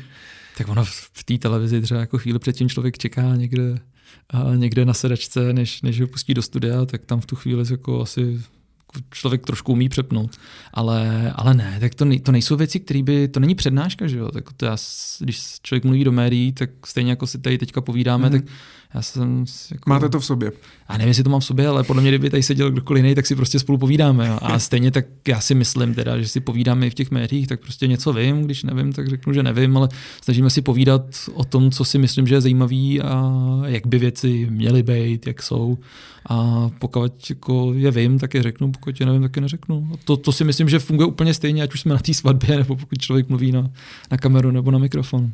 A když teda pracujete pořád, tak eh, podle čeho se vlastně měří, kolik dostanete zaplaceno? Tak já mám normálně mzdu a tím to Podle hasne. odpracovaných nějakých hodin? Na, nebo? na, normálně, normálně mám standardní jako 8 hodinovou pracovní dobu, akorát jí mám během celého dne a někde je ten den delší, někde je kratší. No. A tak to má dneska podle mě, jako, ne, ne skoro každý, ale minimálně jako skoro každý mladý Praze už to takhle dneska má. A máte i nějaké třeba bonusy za to, když nějaké vaše vystoupení má třeba lepší sledovanost a má to lepší vliv na biznis Rocklenu? To ne, ale to bych mohl někde nastavit. Akcie nedostáváte ještě? akcie nemám. No to jste asi tam eh, krátce. Dávají vůbec zaměstnanecké akcie Rockland, nebo si to nechávají jenom ti, ti zakladatelé? O, nevím, to bych, to bych asi kecal, uh, sám nevím. Každopádně, jako, proč ne, je to jedna z forem, z forem odměny. Možná, kdybychom se domluvili, jak to bude dávat smysl, ale, ale já, jsem, já jsem nad tím ani moc neuvažoval. Já přece jenom, jste říkal, jsem tam zatím jenom rok, tak že bych zrovna teďka si začal vyskakovat a chtěl akcie firmy. tak jste dobrý zase, no? třeba tak. tak když to říkáte vy, teď ještě teď by to musel říct šéf, že? Uh, já vím, že mě asi to neřeknete popravdě, ale protože to jde do éteru, Nicméně jste tam spokojený, nebo případně je tam něco za ten rok, co jste zjistil, že by tam třeba mohlo fungovat lépe? Vždycky něco se dá dělat líp, to určitě jako Dobře, není tak, tak co vás tam třeba a... štve, když to řeknu? tak co mě štve, ne, já, já prvně teda musím říct, že jsem spokojený a, a, a dneska to není tak, že bych neříkal, že nejsem spokojený, když nebyl spokojený, tak, tak odejdu, že obzvlášť v době, kdy máme v Čechách nejnižší nezaměstnanost v historii, tak jako kdybych byl nespokojený, tak tam dávno nejsem. A, takže já spokojený jsem a moc mě to baví. A jako ty, když jsem řekl, že jako ne všechno funguje skvěle, tak tím myslím takový ty věci, které každý má, že by se dali dělat líp. Prostě všechno se dá vždycky udělat trošku organizačně líp, všechno se dá dělat jako rychlejš, efektivnějš. To jsou věci, které jako teď nemám na jako hlavě něco konkrétního, ale prostě víme, že občas prostě někde jako Prostě vím, že na webovkách máme jako jedno slovo s překlepem, tak řeknu, že by se mělo změnit, ale ono to jako netrvá den, ale tři a, a tak to by se asi zlepšit dalo. Ale něco jako takhle velkého, že by mě štvalo, jako že bych dokázal vymyslet, to asi úplně ne. Naopak já jsem docela rád, že, teď to řeknu možná, možná vošklivě, a, a, ale já jsem rád, že zrovna Rockland nedělá věci, kde bych musel jako tlačit nějakou komoditu. Kdybychom prodávali zlato, já musel prostě říkat pořád do Etheru, že zlato je úplně nejlepší, kdybych to třeba sám nemyslel, to by mě asi trápilo. A nebo kdybych musel prostě tlačit akcie nějakých firm, že zrovna jako ty prodáváme, my prostě to neděláme. Měníme peníze prostě na devizovém trhu za jako kurz, který je jako předem daný. Pokud najdete lepší, tak si vemte lepší. Já si myslím, že ne. A pokud ne, tak, tak, tak, tak, tak do toho jdete s náma. Když prostě na Fundiftu si vyberete, jestli chcete zainvestovat nebo ne, tak prostě buď se vám to zdá za jako 7-8% jako dobrý deal, když ne, tak ne a můžete si vybrat jako z x projektů a já nemusím nikde vyprávět, že to je prostě jako věc, která je přesně ona, že, že poroste nebo něco takového, že si nemusím vymýšlet, což je úplně skvělý. Já vím, že prostě některý kolegové s tímhle mají problém, že prostě zrovna něco prodávají a a to jsem rád, že my neděláme, takže abych neměnil. A má Rocklen uh, i v plánu nějaké další třeba fintechové platformy nebo nějaké projekty, o kterých co byste mohl třeba nastínit, nebo se teďka věnují jenom opravdu tady těmhle základním odnožím a snaží se jakoby vypilovat eh, do posledního detailu? Samozřejmě plánujeme do budoucna, já to ani nemám pravomoc říkat, říkat nahlas zatím, ale, ale máme, máme další fintechové plány a a některý vypadají hodně slibně, hodně velce, takže... A vy se, na nich i podílíte třeba? A tak bavíme se společně o nich, není to tak, že bychom se na nich podílel jako v té v té fázi toho vytváření toho produktu, ale jako bavíme se společně o tom, jestli to smysl dává nebo nedává, jestli, že to jsou ty věci, které který se blbě měří, takový ty, jako jestli prostě ten produkt na trhu bude mít místo, jestli je to věc, na který se dá do budoucna vydělávat, jestli je to něco, co lidi chtějí, nechtějí. Takže o tom se samozřejmě bavíme a snad, já si teda aspoň doufám, že v tom mám snad i nějaký slovo, že mi někdo, což asi doufám, že jo, že, že, mi, že mi v té firmě věří, že, že něčemu rozumím a že k tomu můžu říct svoje, ale, ale zatím asi nemůžu říkat, co plánujeme, protože Bůh ví, jestli to vyjde. Že jo. Napadlo mě, vy jste takový zástupce vlastně té mladé generace eh, dneska, tak jste vůbec sám na sebe pišnej, že děláte v Roklenu hlavního ekonoma? Je to, jako, znamená to pro vás něco jako nějaký společenský statut a podobně? Nebo je vám to vlastně úplně jedno? Vlastně už v ten den, kdy jsem, kdy jsem si plácnul se šéfem, tak jsem v životě neměl tak drahou večeři, jsem pozval manželku na večeru a užili jsme si to, protože jsem byl šťastný, že jo, pochopitelně. A... Velký nástupní bonus. to byl nástupní mínus, že jo, to jsem platil ze svýho. A, a ne, jako, já nevím, jestli to bych musel posoudit lidi spíš okolo mě. Pochopitelně já to budu mít zkreslený, protože nikdo za mnou úplně nepřijde, že by mě plácnul jako do rameno, říkal mi, jako, nebo po rameno, říkal mi, že dělám ve firmě, která má špatný jméno. Ale takže asi to budu mít zkreslený, nicméně stává se mi spíš, že prostě lidi říkají, jako Rockland dobrý jméno má a já si myslím, že má, že se jako nikdy nestalo nic špatného, děláme produkty, prostě, které dávají smysl, jako nehnali jsme se do žádných nesmyslů nikdy. Takže, takže to, mi přijde, to mi přijde super, že ta značka podle mě dobrý jméno má, já se snažím, aby měla pořád dobrý, při nejmenším, nebo ještě lepší. Mm-hmm. Dobře, jdeme od Rocklenu dál. Já přemýšlím, pořád mi běží na pozadí v té hlavě. Jestli se mám uh, vás zeptat na ty kryptoměny a na ten, na ten Bitcoin, protože vy jste napsal vlastně knížku o Bitcoinu. Teďka minulý rok vyšlo, myslím, druhé vydání aktualizované, protože ono za těch pět let se toho asi hodně, hodně změnilo a zajímáte se vlastně o Bitcoin, o kryptoměny a podobně, děláte i vlastně na to biznis, pomáháte firmám třeba mm, s konzultacemi, s implementací to, tady tohohle systému a podobně. Ale ptají se vás na to úplně všichni, kam přijdete. Je to tak, no. Nevadí vám to už trošku, nebo o tom opravdu mluvíte tak rád, že mě to baví pořád, je to strašně hezký, pořád se to vyvíjí, pořád o tom někde přednáším a každá ta přednáška je jiná, takže takže mě to zatím nenudí. Já celou cestu do Prahy jsem přemýšlel, protože můžou nás poslouchat i samozřejmě lidé, kteří o kryptoměnách nic neví, neví, co je to Bitcoin a rád bych jim to vysvětlil. Na druhou stranu mm, můžou si poslechnout dalších, další desítky rozhovorů, kde to, kde to krásně vysvětlujete. Eh, já jsem si je zhlédnul teda eh, za víkend, ale eh, Chtěl jsem se jenom zeptat, vy jste začal vlastně s tím uh, Bitcoin consultingem nebo obecně jakoby v kryptoměnách už teda v průběhu vlastně toho doktorantského, doktorantského studia. A vy jste se s tím teda potkal už uh, třeba na začátku té vysoké školy. Ono, Bitcoin vlastně se spustil nebo nějak se zveřejnil ten kód nějaký. Uh, já tomu teda úplně nerozumím, ale uh, v roce 2008 Tuším. 2009. 2008 byl publikovaný ten návrh a ta samotná síť běží od roku 2009. A v tehda už jste o tom slyšel a tehda už vás to začalo fascinovat? To ne, to bych byl šťastný člověk, nebo nešťastný, otázka, co by se stalo, ale uh, já jsem poprvé slyšel o Bitcoinu v roce 2010, jenom na Facebooku proběhla zpráva a myslel jsem si, že to je nějaká blbost, ale to bylo tak jako jenom obskurní zaslechnutí jedno, o kterém vím jenom zpětně, protože bylo o jedné události, která byla docela slavná. A Potom v roce 2011 jeden můj oblíbený ekonom napsal na Facebook, že to je úplná blbost a pak to změnil a napsal, hele, ona to úplná blbost není. A to byl kdo? To byl Jeffrey Tucker, americký ekonom z amerického Mises institutu mm. a ten, ten, ten napsal, že to je úplná blbost a pak změnil názor a já jsem si říkal, jestli někdo takový mění názor, tak se na to podívám proč. A obzvlášť, že změnil jakoby na tu pozici proti mně, takže najednou se mnou nesouhlasil, protože já jsem si myslel taky, že to je blbost tak jsem se na to blíž podíval a od té doby jsem tomu doslova propadnul, protože si myslím, že je to jako geniálně vymyšlený, je to strašně chytrý a je to poprvé v dějinách počítačů a internetu, kdy máme něco, co, k čemu nemá nikdo klíč a zároveň je to vzácný. Že je úplně jako neuvěřitelný, nepředstavitelný a trvalo strašně dlouho něco takového vymyslet a podařilo se to. A co je nejlepší, ono to prostě funguje a reálně to funguje. Ale ono se dodnes neví, kdo to vymyslel. To se neví, no. A asi nikdy vědět nebude. A vůbec nejsou ani jako, podle mě asi pravděpodobně jsou nějací lidi, kteří potom pátrají třeba.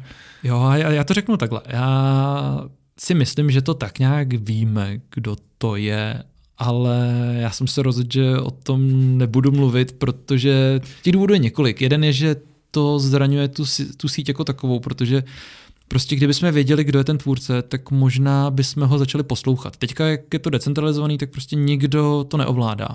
A kdyby najednou on, ten člověk byl viditelný a třeba napsal jenom na Twitter nebo na Facebook, já si myslím, že bychom měli udělat tohle, tak lidi by ho začali poslouchat. A on není zaručený, že bude mít pravdu. To, že to na začátku spustil, neznamená, že má odpověď na všechno. A mně se líbí spíš to, to, to organické eh, vznikání těch nápadů tam, než to, že by on určoval i takhle implicitně. Jako, že on by to nechtěl dělat na schvál, nikoho by nenutil, ale ta síla té osobnosti toho zakladatele by podle mě dokázala ovlivnit ten chod a trošku to jako centralizovat k té osobě, takže by to změnilo to hezký na tom. Plus si myslím, že to pro něj není ani bezpečný, protože všichni lidi, kteří zakladali podobné projekty předtím a byli známí, tak buď sedějí, nebo minimálně seděli, nebo byli u soudu. A, a za třetí prostě respektuju to, že si to přál. No. Takže jsem se rozhodl, že o tom mluvit nebudu, jakkoliv si myslím, že je docela dobře známý, kdo to asi tak je. Mm-hmm. Měl byste možnost se s ním potkat? A je to teda jeden člověk nebo skupina lidí? Pravděpodobně to bylo víc lidí, no. Jo, kteří dali hlavy dohromady. Ale nebyli to Japonci teda asi. To, to nebyli, no.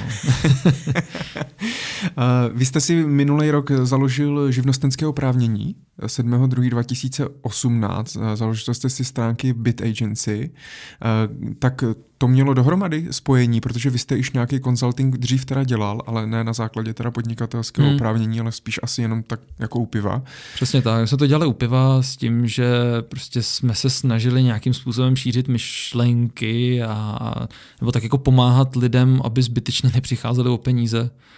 A potom, když se to nějakým způsobem v roce 2017 začalo rozjíždět a už, a už se lidi předháněli v tom, aby získali čas lidí, kteří tomu trošku rozumějí, tak už tam v tom začaly být ty peníze, tak mě to dohnalo na, na starý kolena k tomu, aby jsem si založil živnost a, a, a mohl prostě tím si třeba přivydělat i nějakou korunu, ale to nejsou věci, v kterých by běžely nějaký velký peníze. Když někdo přijde a řekne, já potřebuji udělat někde nějaký velký blockchainový projekt, tak já mu většinou řeknu, že to je nesmysl, že to nedává smysl. Ještě jsem nenašel žádný, který by smysl dával. A jsi to teď psal něco no. na Twitteru takového, ne? No, no takže to, to, jsou věci, že, jako že, by, že by někdo přišel a řekl mi, tady máš jako 100 tisíc, půl milionu, milion a uděláme nějaký velký projekt, to prostě není. Většinou je to tak, že přijde někdo, kdo prostě si koupil bitcoiny a potřeboval by nainstalovat peněženku a má strach, že o to přijde. Takže jsou to jako malé věci a, a tak na to úplně jako... Ale to je docela jednoduchý nainstalovat peněženku, ne? Ale lidi mají no. strach, ono to jednoduchý je a to je jako jedna z věcí, která mě na Bitcoinu trápí, že pořád to není úplně uživatelsky příjemný a lidi pořád mají strach, takže mm. i když prostě se mi často stane, že jako u nich sedím a koukám jenom přes rameno a pak mi jako za to koupí pivo, že jsem tam byl, a, ale oni mají potom jako jistotu, že to udělali správně a všude klikli správně. Já jsem se ani nedotkl myši a dali jsme si pivo a jdem zase dál.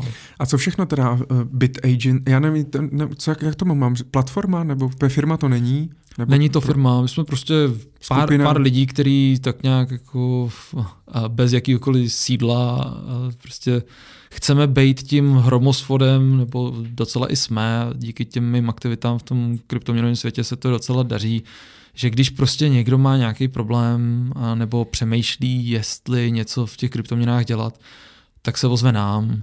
Já na to moc času nemám, naštěstí mám ty kolegy, na který to můžu tak trošku schodit. A někdy, někdy si to vezmu rád sám, ale většinou oni, jak jim prostě zkusíme pomoct. Často stačí přes telefon, většinou jsou to věci, které stačí jako na pět minut přes telefon a nic za nic za to ani nechcem, ale ale snažíme se, aby jsme to byli my a ne někdo jiný, protože v tom světě kryptoměnovým je to divoký západ a jsou tam lidi, kteří jsou schopní prostě obrat lidi o spoustu peněz. Takže to je takový, zase je to, trošku altruistická činnost, protože to prostě není žádný biznis. To je, to snaha pomoct prostě lidem, kteří na začátku vůbec neví, co mají dělat. Tak asi v Rocklinu dostáváte poměrně pěknou výplatu, že můžete takhle za pivo radit, ne? ne tak tohle to je prostě věc, která mě baví. A já, já, bych se cítil sám špatně, kdyby jsem prostě neporadil lidem, který jako ví, že mm-hmm. to vím a stalo by mě to jako pětiminutový telefon, když obzvlášť, že jsem někde v autě, teď někam jedu a prostě jenom zvednu přes free telefon a někdo mi zavolá a já mu řeknu, co má dělat, jak mi to prostě nepřijde. Já jsem koukal, že máte kurz na Vím víc. Teďka Mám, se slevou za 1199 korun. to ani nevím, že jsem ve slevě. to asi dělá algoritmus nějaký. Teď slyšeli o vašem altruismu, tak vám to slevnili. Eh, tak ten má cenu si kupovat, když nám poradíte zdarma, když vám může kdokoliv zavolat? Tak tady je asi výhoda toho, že člověk si to jako může pustit, uložit, podívat se na to znova. Je to a má o trošku něčem, ty informace. No, je to o trošku něčem jiným. Jsou to věci, které bych ani nechtěl pořád dokola opakovat, že to je vlastně tohleto, co jsme udělali s Vím víc, je takový průřez tím, jak se člověk zorientuje na tom trhu těch ostatních kryptoměn, že není jenom Bitcoin. A já osobně sám jsem to, čemu se říká Bitcoin maximalista, já si myslím, že nic jiného než Bitcoin nedává smysl, ale, ale i v těch dalších tisících kryptoměnách jsou prostě jako zjevný podvody, potom jako nesmysly a potom něco, co jako není úplně tak špatný, když si myslím, že to nemá úplně budoucnost, ale aspoň to není podvod, aspoň to není nesmysl, to prostě má to nějaký základ. A teď jako jak to poznat, že jo? A tak ten kurz je v zásadě jako průletem těma největšíma projektama a způsobem, jakým já a spousta lidí kolem mě se orientujeme v tom, když prostě vidíme věc, kterou vůbec neznáme, tak jako na co klikneme, kam se podíváme, aby jsme si udělali aspoň jako rule of thumb, aby jsme si udělali nějakou představu o tom, jestli to dává smysl nebo ne. Ale o tom je i vlastně teda i ta knížka, o tom, jak, jak to funguje?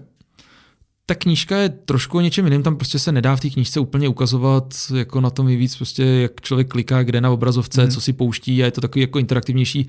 V té knížce je to trošku víc neotesaný v tom, že se prostě popíše, jak ta kryptoměna funguje, co to je, ale, ale úplně tam nemůžu říkat, jako tady si klikněte a ukazovat v reálném čase, jak se sleduje počet jako komitů na GitHubu, což znamená, jako kolik lidí, vývojářů na tom pracuje a jak často a, a, a jestli to jako, je, kde běhají peníze vevnitř a jak, to se prostě ve formátu knížky se to úplně nedá, v tom ten, to video je lepší. No.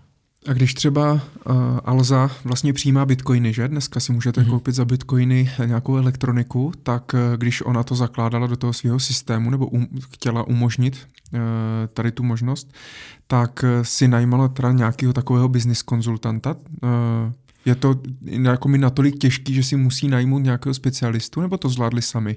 Oni už to zvládli sami, jako oni tam mají lidi, kteří jim, kon, konec konců znám ty lidi, co to tam spouštěli, že oni tam mají lidi, kteří se vyznají v hardwareu a sami jim tam prostě dělají jejich počítačové sestavy, které potom dál prodávají a tyhle ty lidi dávno věděli, co dělají v kryptoměnách a byli jedni z prvních, co, co v Čechách se v tom vyznali. Takže třeba právě jako Alza, ale i další velké společnosti už je měli jako svoje kmenové zaměstnance, takže nemuseli nic moc víc vymýšlet. A u nás je to spíš prostě malý projekty typu, třeba teďka jsem byl, teďka jsem byl na schůzce s kamarádkou, která má zoologickou zahradu a prostě rádi by to tam nějak přijmuli, ale mají specifický problém, protože u pokladny sedí starší paní, která jako umí ovládat tablet, který tam je a jestli se to dovnitř dá tak a tak, aby se to nějakým způsobem fungovalo, a takže to jsou spíš takovýhle menší rady, než těmhle těm velkým firmám. Tak tam by prostě... ještě mohli platit těma penězma se zvířátkama třeba. No tak. mohli, no a tohle to je taky cool, že Takže když třeba něk, má někdo e-shop a chce přijímat bitcoiny, aby přilákal třeba nové zákazníky, protože ono to tak může být, bitcoin nadšenci v podstatě no. nikde jinde už ani nenakupujou, ne? Já doufám. tak, eh, tak vy jim s ním můžete poradit. Jasně. Jo, je to vlastně hlavní nějaký core business tady tohodle, prostě poradit, umět těm lidem mm, vlastně vysvětlit, jak to funguje, Jasně. že se toho nemusí hlavně, bát. hlavně, aby neudělali chybu, protože pořád je to strašně neotesaný, je to nový a prostě je pravda, že se chyby méně než dřív, je to čím dál tím lepší, ale pořád je strašně jednoduchý udělat chybu a v Bitcoinu a dalších kryptoměnách platí, že prostě když se udělá chyba, je to nevratný. To prostě nejde zavolat do banky a říct, že člověk udělal chybu a napsal špatně variabilní číslo nebo, nebo číslo účtu. Takže to tady nejde a proto jako lepší na začátku si to oťukat klidně s někým, kdo tomu rozumí. A nebo třeba s malýma penězma, ale nastavit už to do e-shopu, to už znamená, že člověk tam má nějakou smlouvu se zákazníkem a už to začíná být komplikovaný a tam chápu, že prostě někdo chce, aby u toho někdo stál koukal na to. Mě trošku mrzí, že dneska samozřejmě, mě, já, protože dělám samozřejmě ve finanční biznisu, tak se mě především lidé ptají na investice, kam investovat své peníze. A samozřejmě díky těm, tě zkušenosti v roce 2017, kdy vlastně Bitcoin vyletěl až ke 20 tisícům dolarů za Bitcoin, tak eh, hodně lidé do toho chtěli investovat, hodně lidí investovali, pak to spadlo, tak se samozřejmě spálili, spoustu lidí už, jak jsme se bavili na začátku, zainvestovali, zvládli to prodat v tu pravou chvíli a teď jsou do konce, do konce života vysmátí, ale hodně lidí má ten bitcoin nebo obecně ty kryptoměny spojený pouze jako, že by to měla být teda ta investice, že na tom jako může vydělat. A že to vlastně jako nevnímají jako digitální peníze, jako nějaký nástroj budoucnosti, jako nějaký hmm. platební decentralizovaný systém. Vnímáte to taky tak? Úplně stejně a taky mě to mrzí, ale nějak jsem se rozhodl, že s tím úplně nemá smysl bojovat, že to k tomu asi patří. Uh, stejně jako asi, já, já si nedokážu úplně představit jiný, jiný příklad, ale stejně si dokážu představit, že prostě na začátku jako auto taky nebyl úplně prostředek, s kterým se člověk dopravil z bodu A do bodu B, ale spíš to byl nějaký jako symbol statusu a prostě taky jako svýho druhu investice, protože člověk si koupil auto a pak se dostal do těch správných kruhů. A dneska, dneska si člověk koupí fotbalový klub nebo drahou restauraci, aby si dostal správných, klub, eh, správných kruhů. A jaký to prostě jsou investice, člověk tím propálí peníze. Takže asi to k tomu prostě patří, že, že lidi na to koukají jako na investici, asi bych se tomu úplně nebránil. Nicméně mrzí mě to, protože je to mnohem hezčí, než to, že člověk někde něco koupí, ani neví, kde to má, jak, ale to, co je na tom hezký, je zkoušet si, jak to funguje, jak, jak je vůbec možný, že to funguje. Poslat si prostě tu a tam nějakou transakci, spálit se, prostě poslat transakci někam, odkud se už nikdy nevrátí a udělat prostě občas i nějakou chybu za pár korun. Člověk nemusí posílat všechno, co má. A to mi na tom přijde hezký, ošahat si prostě něco, co podle mě bude budoucnost On na neštěstí prostě se z toho stala investice. Ono to samo i předbylo dobu, podle mě nikdo moc nečekal, že to může vystřelit tak vysoko.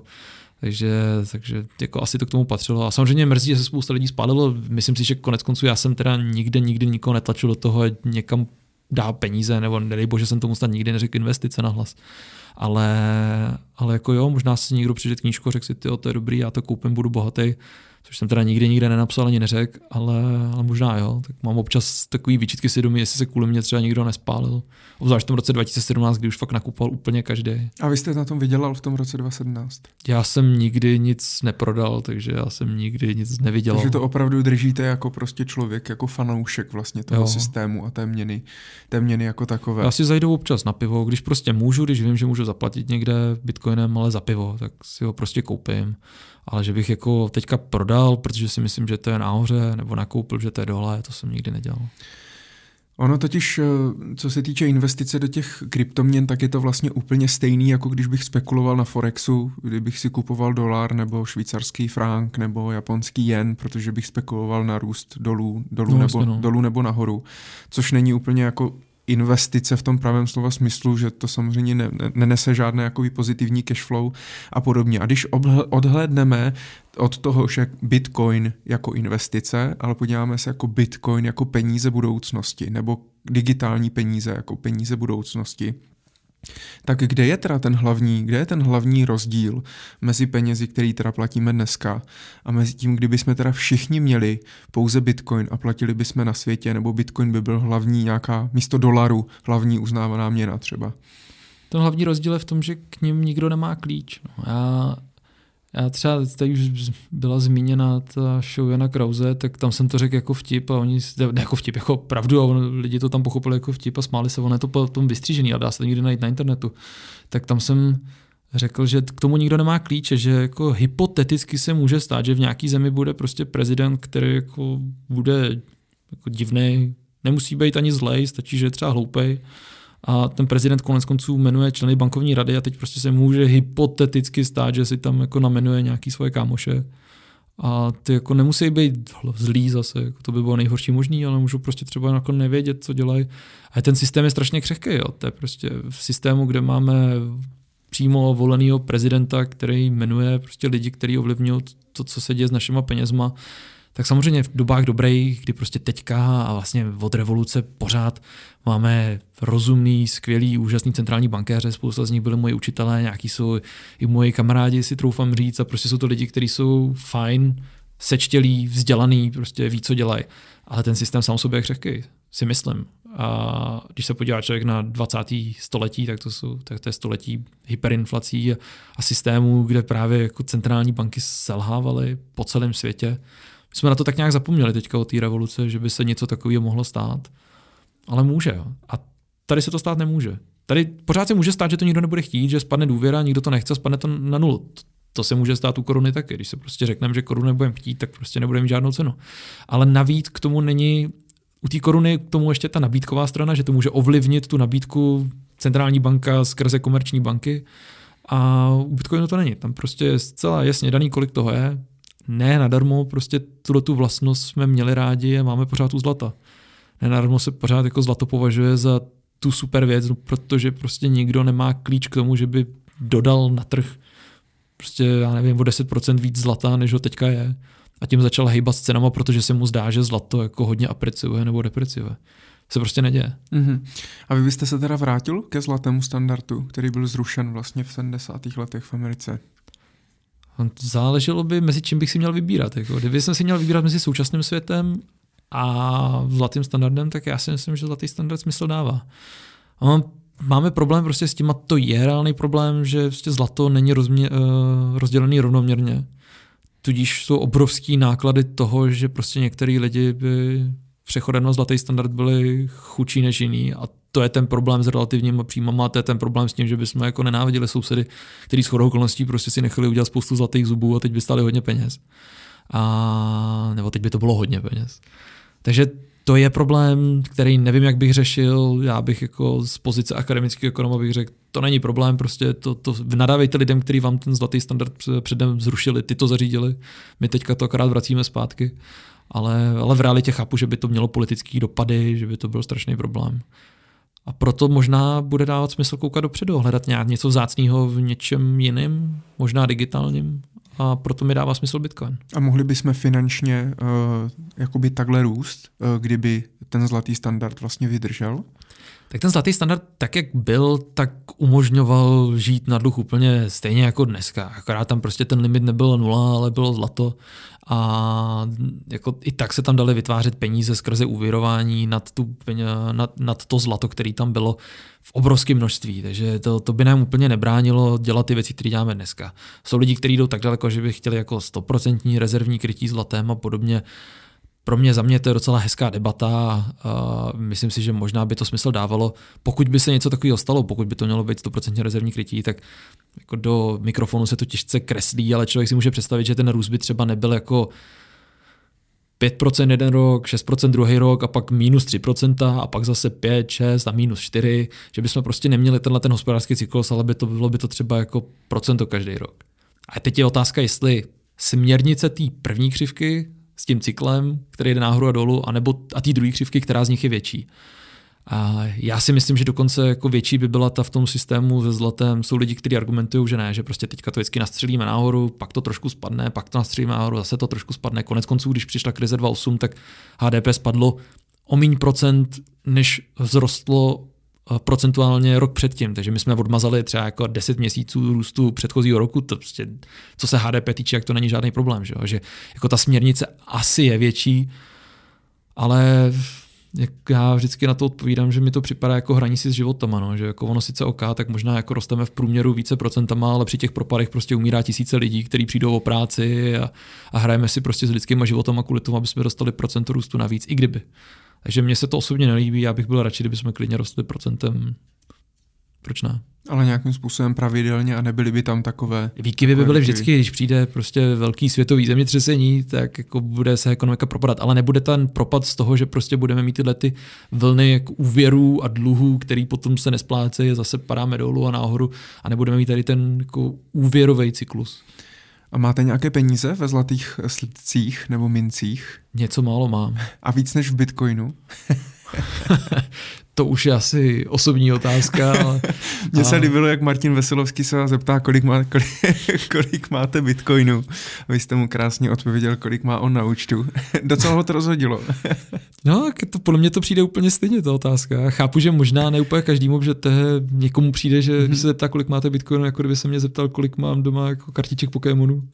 Ale jako pro mě jsou to peníze, tak mně to přijde úplně stejná otázka. A i u toho zlata konec konců. Jako já prostě jako mám, já si nemyslím, že zlatý slitek je úplně jako geniální investice, ale jako v nějakém portfoliu věcí, který by člověk měl podle mě mít, když na to má tak si myslím, že pár stříbrných mincí a nějaký zlatý svitek, slitek smysl dává. Ale vy jste uh, v show Xavera Veselého uh, říkal, tak máte tam třeba 6 bitcoinů a vy jste řekl cashby. Tak kolik je vlastně dneska bitcoin? Dneska je bitcoin. Jeden bitcoin. Je to nějaký buy oko 4 tisíce dolarů, takže jako můžeme si představit jako 100 tisíc, když to zaokrouhlíme, což není jako asi 80 tisíc korun. Jo, tak 6 bitku, tak to není tak strašný, jak to asi máte, ne? Teď jak jste nastoupil do Roklenu? tak jako něco samozřejmě mám. Akorát prostě mně to přijde takový jako zvláštní bavit se, my jsme to nikdy doma neměli, že bychom se bavili, já jsem nikdy nevěděl, kolik vydělávají moje rodiče nebo kolik mají na účtě, my jsme to nikdy nedělali, takže já se nikdy jako nějak jako penězma nechlubím. Ani jsem nikdy nechápal takový ty jako show lidí, kteří říkají prostě, já jsem jako vydělal tady milion a tamhle tolik. A nevím, no, mně to přijde jako, jako prostě to jsou moje nějaký peníze, které někde mám. I když mi manželka za to nadávala, protože já většinou se snažím říkat, jako moc toho nemám, protože si nemyslím, že jako toho moc mám. Já se necítím nějak moc extra bohatý, ale, ale pak mi vždycky manželka říká, jako no, to nemůžeš říkat, protože pak vypadáš prostě jako, že mluvíš o Bitcoinu a nemáš ani jeden. jako, Nějaký mám, no. Manželka má taky nějaký. A manželka ví, kolik máte, ne? Bitcoinu asi. Stejně půlka její. Nebo jak je to u Bitcoinu? No, to, to je mimochodem zajímavá otázka. Jako dědictví Bitcoinu je strašně těžký, protože jako sice ho může legálně zdědit, ale když k němu se k němu nedostane, tak ho nemá. Mm. Že? Takže jako moje manželka ví, jak se k němu dostat. Konec konců, ale ona je hezký případ toho, že dneska se dají bitcoiny vydělávat. Tak ona, ona pracuje v účetní firmě, kde jí platí část zemzdy v bitcoinech, takže prostě vydělává bitcoiny. Což pro ní je dobrý, když samozřejmě roste ten Bitcoin. Že? Vlastně no. Na ta volatilita, ale na, tom, na, na, na té burze samozřejmě díky tomu, že spoustu lidí to bere jako spekulaci a snaží se na tom vydělat. Jasně, tak... skáče to nahoru dolů a proto taky nemá to procento velký, ono ani ze zákona to nejde, ale to procento má prostě teďka, nevím, kolik to má, 10%, 7%. S tím zdy prostě má v Bitcoinu. A, a máte nějakou analýzu, jestli na tom vydělává třeba Alza? Nebo pro, jak, jak vlastně na tom oni jsou? Protože oni to hnedka automaticky, myslím, hnedka dostanou v korunách, že oni to hnedka... No, no, no oni, tam jako mají ten, oni tam mají ten platební procesor, který, který jim to rovnou mění na koruny, takže jako se těžko porovnává. Možná, kdyby si to nechávali, tak by záleželo potom, jako v kterém čase to prodali. A oni to zrovna nastartovali při tom růstu, což znamená, že asi kdyby to drželi, tak, tak by prodělali na tom, kdyby drželi kryptoměny. Mm-hmm. No, já tady mám napsanou poznámku, abych se vás zeptal na teda budoucnost eh, digitálních měn, ale i třeba jako téma eh, vlastně cashless společnosti a nějakého eh, vlastně následku, protože dneska Mezinárodní měnový fond i na Roklenu to myslím, že vyšlo ten článek a ono se o tom mluví už teda mm. by možná i desítky, desítky let o zavedení vlastně bezhotovostní, bezhotovostní společnosti, aby vymyslela, vymyslela hotovost z různých důvodů. Jaký na to máte názor vy jako ekonom? případně jako Dominik Stroukal. Já mám hotovost rád, ale jako já nevidím důvod, proč ji nutně držet ve chvíli, kdy ji lidi nechtějí používat. Ona má nějaký náklady, má nějaký výnosy, dá se na to podívat úplně jako čistě ekonomicky. A spousta lidí zhlíží k severským zemím, že už je tam nepoužívají, že tam nepoužívají hotovost a ve Švédsku, že prostě už jako bude zrušená a prakticky je. Tam to není z toho důvodu, že by jim to stát na nějak jako zakleknul a zrušili motovost, ale prostě ta země má ten problém, že jsou tam vesnice vysoko v severu za polárním kruhem a nebo daleko na severu za polárním kruhem a pak jsou města na jihu a teď pro tu centrální banku obsluha to keše je prostě nákladná a, a prostě se to nevyplatí na to procento lidí, který to používá. Ty lidi to přirozeně přestali používat, protože prostě jste na vesnici, kam ten cash nepřijde.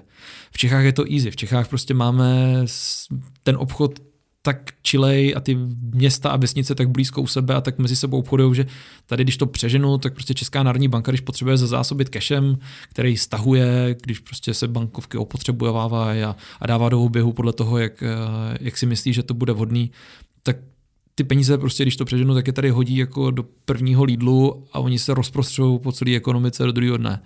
A to v těch severských zemích není, takže tam ten krok dává smysl. U nás prostě smysl nedává. U nás dokonce jako podíl hotovosti na, na, na, na měnové zásobě roste. Prostě lidi to chtějí používat a nějaká představa, že by nám to tady někdo na to zakleknul, to asi nedává úplně smysl. Přitom je zvláštní, že všichni platíme vlastně, že v, v Evropě, myslím si, snad držíme i žebříček, co se týče bezkontaktních vlastně pladeb. Že jsme byli jedni z prvních, že na nás se to testovalo A to je takový ten starý dobrý vtip, že když to projde přes Čechy, přes Čechy, tak se to dá pustit do světa, že už to, že to nikdo není schopný obejít, ten systém.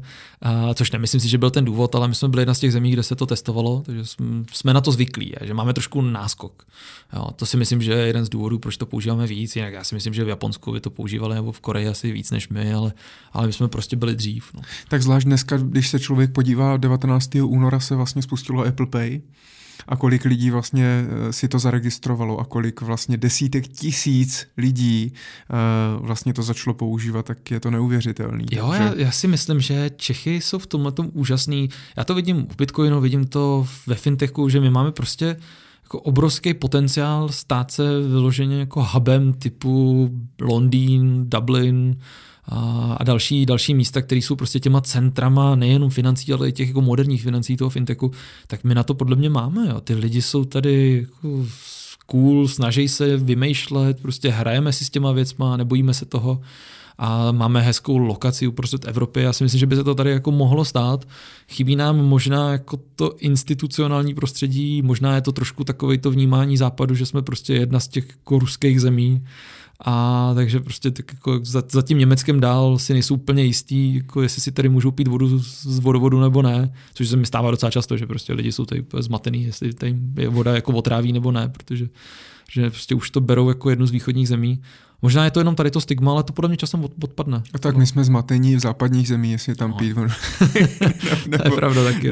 Nebo ne. Uh, vy ale ještě jako liberál, když se podíváme na to, že Mezinárodní měnový fond a centrální banky a podobně by chtěli nějakou restrikcí nebo nějakým Eh, nějakým jako zákazem to omezit, tak eh, vy jako liberál byste chtěl, aby to vzniklo vlastně teda jako samovolně, aby jako přirozeně, tak jak jste zmiňoval třeba to Švédsko, tam žádná restrikce taková nebyla ze stran eh, těch úřadů. Že by Zatím to jako ne, ona asi, ona asi dojde, že ve chvíli, kdyby měla ta centrální banka obsluhovat 500 korun švédských hotovosti, tak se na to asi vykašlou, ale a někde tam ten limit asi je ale, ale ten proces byl většinově samovolný a pak prostě nějakým lidem na konci to asi zavřou, což by mě taky trápilo, ale to zase jako není takový problém, prostě hotovost jako taková se dá nahradit jako pseudohotovostí, tak si prostě jako lidi napíšou na papír, že si něco dluží a někde na vesnici si to budou měnit. Prostě to jsou věci, které vznikaly a vznikají, tohle prostě bude akorát trošku složitější.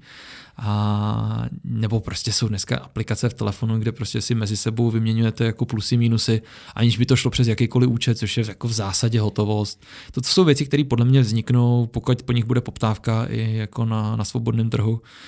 Potom je důležité, aby v tom ta centrální banka tomu nebránila. Že prostě, kdybychom si tady v Čechách chtěli vytvořit svoji vlastní hotovost, tak aby nám prostě neříkala, ale to nesmíte. To by byl problém. Pokud je to prostě pro ní náklad a ona ho nechce nést, a chce ho nést nějaká soukromá firma, pokud prostě Apple řekne, hele, máme tady novinku, vedle Apple Pay zavádíme Apple hotovost a budeme tady vydávat papíry, tak ať to dělají, ať nesou ty náklady oni. Klidně ve Švédsku, klidně u nás. Problém je, že pravděpodobně by jim to zakázali, no, protože to, to prostě nejde. No.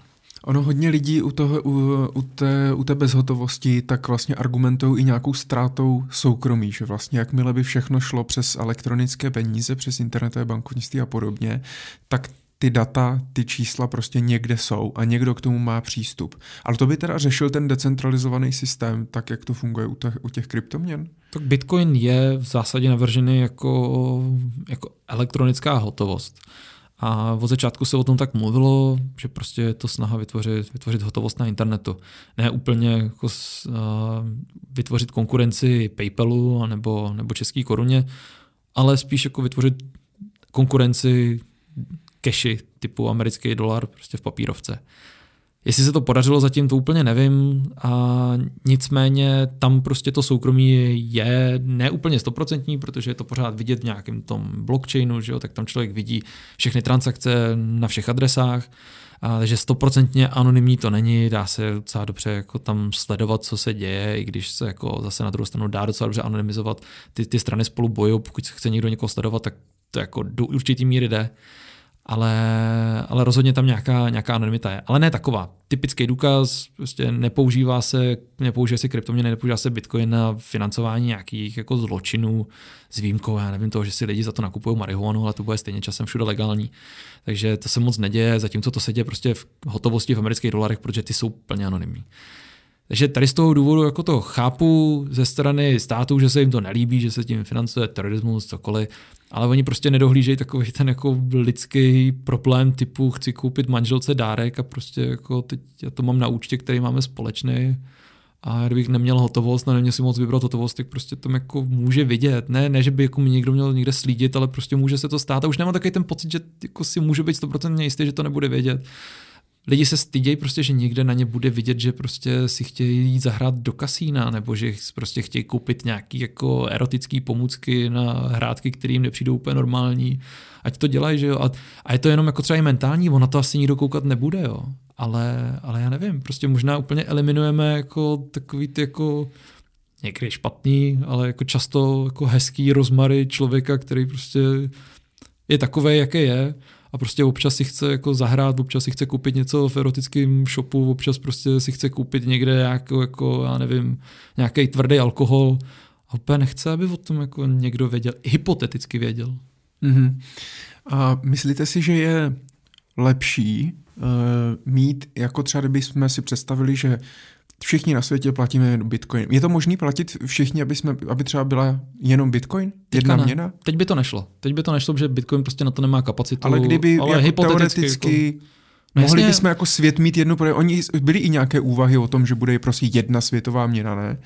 Ono to ekonomicky úplně nedává smysl, uh, protože prostě peníze a kurz mezi těma jako penězma dává nějak, nějaký smysl.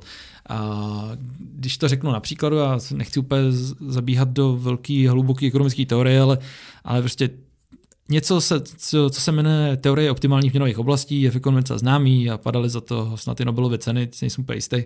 A, a tahle ta teorie říká, že prostě jedny peníze bychom měli mít na území, který je nějakým způsobem homogenní, co se týče mobility, práce a, a kapitálu a vlastně úplně všeho.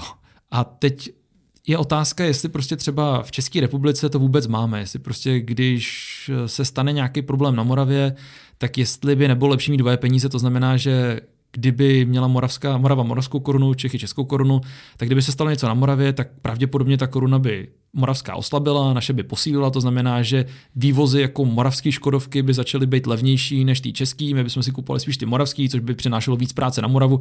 A tenhle ten šok, kdyby se stalo něco na Moravě, by se srovnal s těma Čechama. Pokud máme dobrou mobilitu práce, tak se stane to, že když na Moravě přijde nějaký problém, no tak prostě Škodovka si řekne, no tak to se nevyplatí nám být teďka tady v Mladý Boleslavi, my se přestěhujeme na Moravu, protože tam lidi jsou nezaměstnaní a budou ochotní pracovat za míň a tím se vyrovná ten čok, protože lidi se stěhují. Firmy se stěhují tam a lidi se budou stěhovat za prací z Moravy do Prahy, protože tady bude práce.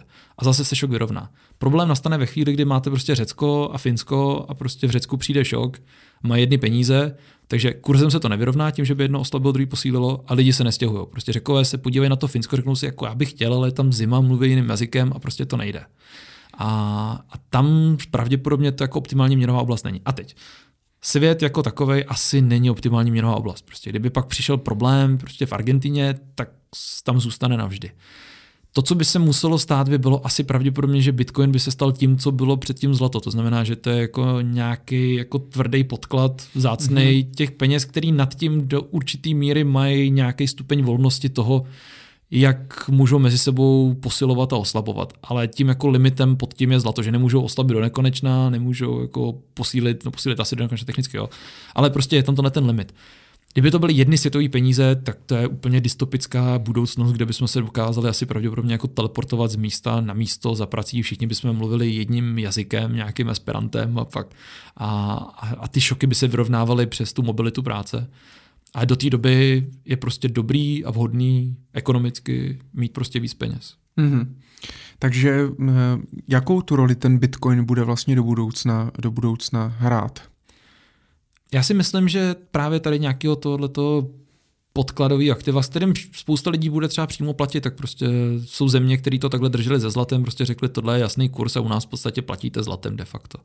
Což je OK, jsou země, které prostě krátkodobě z toho standardu odcházely, přicházely do něj. Dokážu si to nějak jako představit, ale já si nemyslím, že se to stane nějak revolučně, já si myslím, že si to ani nevšimneme, že prostě stejně jako jsme si pomalu nevšimli toho, jak to zlato z toho systému mizí, tak si možná nevšimneme ani, že tam do toho prostě nějak jako tohleto digitální zlato se vsouvá a my budeme pořád platit těma jako hodinkama a těma kartama, možná už ani ne těma kartama, už jenom těma hodinkama a možná tady těma čipama, co mají lidi v ruce, že jo. tak budeme prostě platit a že tam pod tím běží nějaký bitcoin nebo neběží, to si možná ani nevšimneme. Ostatně jako lidi dneska si vůbec nevšimne to, že už tam není žádný, nějaký, žádný zlato. Ono to vlastně není ani v důsledku vlastně ani podstatný, čím člověk platí. Potřebuje se prostě dostat k tomu jenom, co, co potřebuje. Ono je to důležitý a... systematicky. Jako pro samotného člověka to pochopitelně je úplně jedno, jako individuálně, ale potom systémově to je velký problém, protože představa, že bychom měli jako uh, peníze, nebo takhle, můžou existovat prostě horší a lepší peníze. A ty jedny budou, já vždycky strašně rád říkám to slovo, který jako nevím, jestli existuje, ale že prostě ty jedny jsou blbůzdorný, ty, ty druhý jsou prostě méně blbůzdorný. To znamená, že za dobrých časů může prostě systém, který běží na zlatu, na bitcoinu a na český koruně fungovat úplně stejně. V dobrých mm-hmm. časech tam nemůže, nemusí být vůbec žádný rozdíl. Naopak ještě Bitcoin může mít ty náklady toho, že se musí vytěžit, zlato taky, takže si člověk řekne, no, teď není to jako jedno, neměli bychom radši tady to jako vzít. To je prostě neproduktivní a mít prostě jenom tady papír nebo virtuální záznamy. V časech dobrých jako možná. Ale tu, ten, ten systém je dobrý, když je blbůzdorný právě v těch špatných časech. A v takových časech chceme mít dobrý peníze, v takových časech chceme mít dobrý instituce. Jeden příklad za všechny, aby to bylo zjevný na příkladech, prostě hezký systémy jsou blbůzdorný, jsou prostě ústavní demokracie. Prostě víme, že i když se dostane do role prostě předsedy vlády, prezidenta, záleží na tom, v jakém systému jsme, v jaký zemi, i když se tam dostane úplně jako mega zlej, divný, hloupý člověk, tak jako nemá úplně moc tu zem zničit. Může dělat spoustu škod, ale prostě nemá absolutní jako moc na tou zemi. V časech dobrých je úplně jedno, jestli je ten autoritář, jako, jestli je to autoritář nebo jestli to je člověk ústavní demokracie. Když je to dobrý člověk, tak si říkáme, ja, tak proč mu vlastně omezujeme ty pravomoce. Ale v těch časech špatných hmm. poznáme, že ten systém byl buzdorný je lepší. A proto se nám jako často ekonomům líbí prostě zlato, líbí se nám některým bitcoin a líbí se nám prostě nějaký jiný alternativní systémy, které jsou mm-hmm. víc blbůzdorný. Mm-hmm. No tak uvidíme, jakým způsobem se to bude, bude vyvíjet. Já si myslím, že lidem to neuteče, eh, ale ty kryptoměny jako takové nebo digitální měny a podobně tady s námi už asi pravděpodobně zůstanou, že to jako nebude, že by to za pět let úplně jako vyšumělo. Ať už možná třeba v nějaký zase třeba jiný, jiný podobě, ale budeme si muset zvykat na to, že samozřejmě ty věci se budou digitalizovat a, a budou, budou takové, jaké jsou. Uh, vy jste zmínil placení mobilem, eh, placení hodinkama, placení čipem. Eh, já jsem právě, že se, se když jsem se díval na, na většinu rozhovorů, co s vámi měli, lidé, tak u Xavera Veselého, když jste byl v XTV, tak právě jste říkal, že máte, tuším, to bylo v levé? Tady v levé ruce, no. V levé ruce čip, mezi palcem, my teda nenatáčíme, tak mezi palcem a ukazováčkem zhruba. Tak, tak, přímo uprostřed mezi palcem a ukazováčkem. Tam, kde je ten sval. Tam, kde je ten sval, no. a, a e, já jsem to pak říkal, říkal jsem to ženě doma, ta z toho byla teda naprosto fascinovaná. V dobrém nebo ve zlém? Uh, já si myslím, že neutrálně. Spíš se ona, ona má medicínu, tak se spíš vstala, jako jestli si mám tam něco jako nezanítí, nebo jestli prostě se tam nemůže něco s tím stát a tak, a tak dál. A vy jste tam říkal, že jste si to koupil teda z Ameriky, že vám to došlo v injekční stříkačce. Já jsem si představil, že jste šel teda jako na Amazon nebo na eBay a koupil jste si nějakou injekční stříkačku s něčím a tu vám pak teda Tater v Praze tady jako implementoval do té do V zásadě té ruky. by to takhle šlo, no ale není to jako na Amazonu, eBay, je to prostě specializovaná firma od člověka, člověka, který to dělá. No. A kolik to stojí takový čip? Jsme to objednávali hromadně, že nás bylo víc, takže tam byla nějaká množstevní sleva, ale v zásadě nevím, třeba tisícovku. Tisícovku? Plus, no, plus nějaká implant. A platil jste to v bitcoinech nebo v... V bitcoinech jsem to platil. V no. bitcoinech jste to platil, takže jsou na to, jsou na to připravení. A tak to je v podstatě, já jsem to popisoval, jako kdybyste si tam naimplementovali nějakou mini platební kartu. Jak je to veliký vlastně ten čip? Je to tak jak dvě zrnka rejže, no. A, to je, a z čeho to je vlastně udělaný? To je... Je, to, je to sklo, tvrzený sklo, že jako nemělo by se rozbít, že se to někomu nikdy nestalo. A i když jsou lidi, kteří s tím spadli prostě někde, jako rozbili se na motorce a tak dále, prostě hráli volejbal, tak prostě to se nic nestane. A uvnitř je normálně malá cívka. Mm-hmm. A ono to komunikuje, ono to vlastně funguje na té uh, eh, NFC vlastně uh, mm-hmm. bázi, tak jak vlastně fungují telefonní mobily a třeba ty hodinky a podobně. Takže vy opravdu můžete platit jenom přiložením vlastně ruky Přesně terminálu. Tak. a můžete si tam, vy tam máte Bitcoin jenom, nebo můžete si tam nahrát i jak, jako jiné měny? Jak to funguje trošku jako na pozadí? A je to, já, já to nejradši při, připodobňuju ke kartě v hotelu, když si objednáte hotel, tak dostanete kartu ke dveřím a to je prostě ta samá věc, akorát ta cívka tam není jako vevnitř po obvodu, ale prostě zmotaná dolů do, tý, do tý toho malého čipu.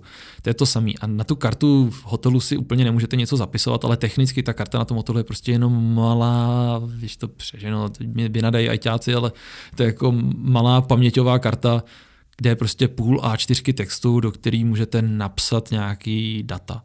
A co tam napíšete, tak to potom to čtecí zařízení přečte. Takže já když tam napíšu básničku a potom to někam přiložím, tak to přečte básničku, no, ale to většinou nic nedělá, takže ty terminály si řeknou, OK, pokud tam bude napsáno básnička, tak to neřeš, protože to nevím, co je, ale pokud tam bude napsáno BTC dvojtečka a bude tam privátní klíč k bitcoinové peněžence, to znamená, pokud tam bude uh, důkaz toho, že vlastním nějaký bitcoiny, tak z toho strhni peníze, který, který ten terminál řekne. Což je jako technologicky, jak to funguje, jen já si tam můžu nahrát cokoliv, typicky se tam nahrávají lidi právě třeba jako uh, klíče ke dveřím. Mm-hmm. Já občas zkouším, taky se to tím hezky možná popíše, zkouším přijít do hotelu, stane se mi to tak jednou ze tří, ze čtyř pokusů, že, že prostě vezmu tu kartu toho hotelu, načtu si ji do telefonu, prostě každý telefon dneska, který má NFC technologii, což má většina nových telefonů, tak může přečíst tyhle ty karty a já si tu informaci vezmu, přečtu, tam je nějaký klíč a ten si nakopíruju do té ruky. A otvíráte tím dveře. A pak si otevřu v hotelu dveře rukou. Což se hodí, když si člověk jde zaplavat do bazénu, že jo, nemusí si brát sebou kartu. A to je dobrý na balení, že? Škoda, že jste ženatý. Škoda, jsem ženatý. Ne, tak, uh, já jsem to vždycky trošku s nadsázkou říkal, že by bylo fajn si tam nahrát jako vizitku s telefonním číslem a pak přiložit ruku k telefonu a, a nahrát svůj telefonní číslo do, do telefonu nějaký holce. Nicméně problém by asi byl v tom, že většinou dneska lidi nemají to NFC v telefonu a když ho mají, tak ho nemají ani zaplý. A vy tam můžete mít teda jenom jeden zápis? Nebo víc zápisů? Můžete buď platit, anebo otvírat dveře v hotelu, nebo obojí? Uh, můžu tam mít víc zápisů, záleží potom na tom čtecím zařízení. To je prostě jenom o tom, jak se to technologicky nadefinuje. A třeba typicky tady v Praze, v paralelní polis, tam je to docela chytře vyřešený a myslím si, že mi říkali, že neví ani proč, že já když si na jeden řádek textu napíšu BTC jako Bitcoin dvojtečka, ten privátní klíč a na druhý řádek si napíšu třeba to svoje telefonní číslo, a tak ono to přečte ten Bitcoin. Prostě ví to, že to má najít jeden řádek, na kterým to nějak vypadá. A když si to posunu třeba až na třetí řádek, tak ono to jako projede a najde to, čím chci platit. Takže já tam můžu mít těch záznamů víc. Já tam můžu mít tu, tu vizitku, telefonní číslo, můžu tam mít kartu od dveří a zároveň tam můžu mít tu bitcoinovou peněženku, bude to fungovat. Ale typicky třeba u těch dveří v hotelu, tam, kdybych měl víc záznamů, tak ty dveře jsou zmatený a neví, co mají dělat, protože ty dveře prostě nepočítali s tím, že bude někdo vymýšlet nějaký jiný karty. Ty dveře prostě řeknou, přečti všechny informace a podle toho buď otevři nebo zavři. Takže jestli jsem to dokázal jednoduše popsat, tak to úplně nevím, ale uh, snad je to představitelný, že prostě záleží na tom čtecím zařízení a prostě možná v budoucnosti budeme mít dveře, které si budou říkat OK, tak čti záznam, který říká dveře dvojtečka a tam bude klíč ke dveřím, protože na té kartě můžeš mít jiné věci. Mm-hmm. A, a dneska to nikdo neřešil. Že? A zavedení něco platíte? Za co? Za... Zavedení. No zavedení ty karty. Zavedení karty. zavedení karty ke dveřím, no. Naštěstí úplně Tak ne. vy tam máte peníze i, že jo, tak. No, tyjo, tak to naštěstí u Bitcoinu se nemusí platit nic zavedení. Tam se zaplatí akorát, když spadne kurz. No. Takže jiný, jiný poplatky nejsou. A myslíte si, že tohle je budoucnost placení, nebo čím myslíte si, že budou platit vaše děti?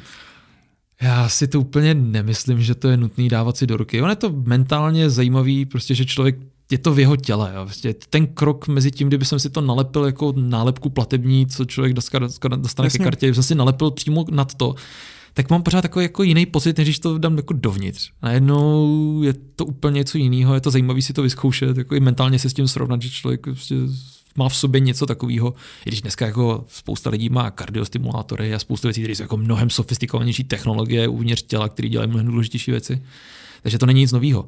Ale já si myslím, že třeba dobrá věc jsou prstínky. Člověk bude mít mm-hmm. prstínek, já tady mám snubák, kde prostě, kdyby se dovnitř tady dal čip, úplně stejný, jako mám tady v ruce, tak bych mohl platit prostě úplně stejně rukou mávnutím, akorát to mám na prstínku, který můžu sundat, což je asi praktičtější. No. A takovýhle prstínky už dneska existují. A kdyby jsme třeba platili pouze eh, třeba, jakoby, oni se říká třeba oční sítnicí, že jo? A tak to se jako asi stane, pohled, no. pohledem na to, jak by to fungovalo. Tak prostě stačí, že budeme mít nějakou autoritu, která bude tyhle ty věci schraňovat. A, a... Tak možná potom vlastně přes, přes ty brýle, co teďka oni se jako snaží, to je nějaký první takový asi To pokus. asi úplně ne. To, Ne? To, to je stejně jako dneska telefon si člověk otevře tím, že prostě v tom telefonu jsou nahraný nějak zašifrovaně data o tom, co prostě jaký má člověk na těch nových iPhonech, jak vypadá, jaký má obličej. Tak podle mě stejným způsobem by se prostě nahrály ty informace, akorát by musely být nějak centrálně spravovaný. A jestli tohle by spravovalo ministerstvo financí, ministerstvo vnitra, nebo jako přímo vláda, nebo centrální banka, to si nejsem úplně jistý. Nedokážu si to moc představit, podle mě by to bylo jako už hodně, hodně tvrdý, ale na druhou stranu, Dneska takhle spravují naše občanky pasy centralizovaně a asi kdyby chtěli, tak z těch pasů už se dají taky vytáhnout otisky prstů a taky už se dá asi vytáhnout tolik informací, že kdyby to někde líklo, tak máme takový problémy, že to asi není o tolik dál. Moc se mi to nelíbí, byl bych radši, kdyby to bylo třeba nějak jako konkurenceschopný, že by člověk si mohl vybrat toho providera, že by třeba to drželi každý půlku záznamu a nějakým způsobem se kryli, aby to bylo trošku bezpečnější, ale to už, to už je potom na konkrétní implementaci. Ale myslím si, že budeme prostě platit bez jakýchkoliv čipů, karet, jenom prostě tím, že jsem to já. Je fascinující, kolik lidí má strach třeba platit mobilem, jako třeba moje partnerka, která se jsem to musel teda vysvětlovat a pak jsme šli ještě do obchodu koupit si bombóny, abych jí teda ukázal, jak, jak, jak, to, jak to funguje. Uh, a protože spoustu lidí vlastně to nezná na pozadí, nezná tu technologii, ono s těma kryptoměnami je to vlastně stejně, protože je to z důvodu Hmm. té neinformovanosti a té negramotnosti.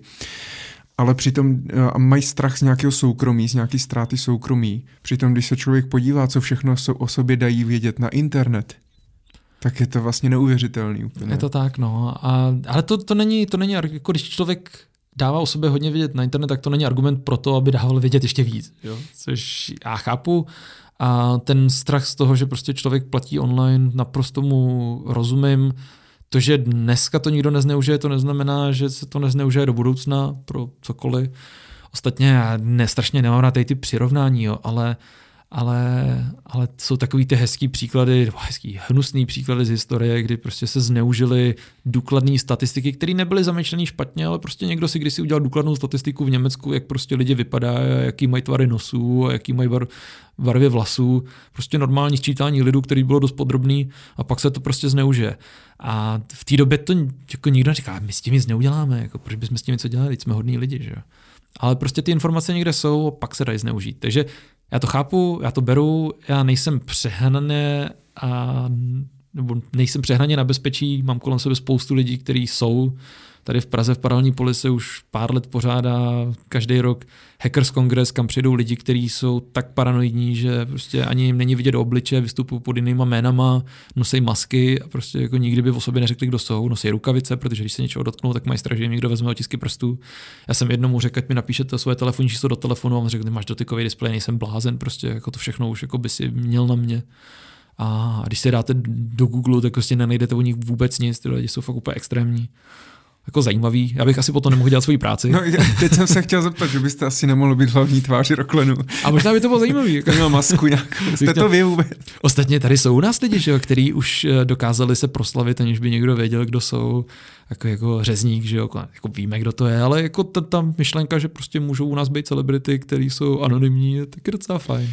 A jste v něčem vy paranoidní, co se týče tady té budoucnosti té digitalizace a, a, a internet věcí a všechno prostě v někde, prostě v nějakém mraku a tak dále.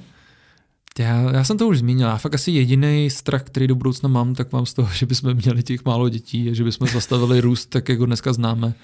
A to je asi jediný, čeho se do budoucna bojím.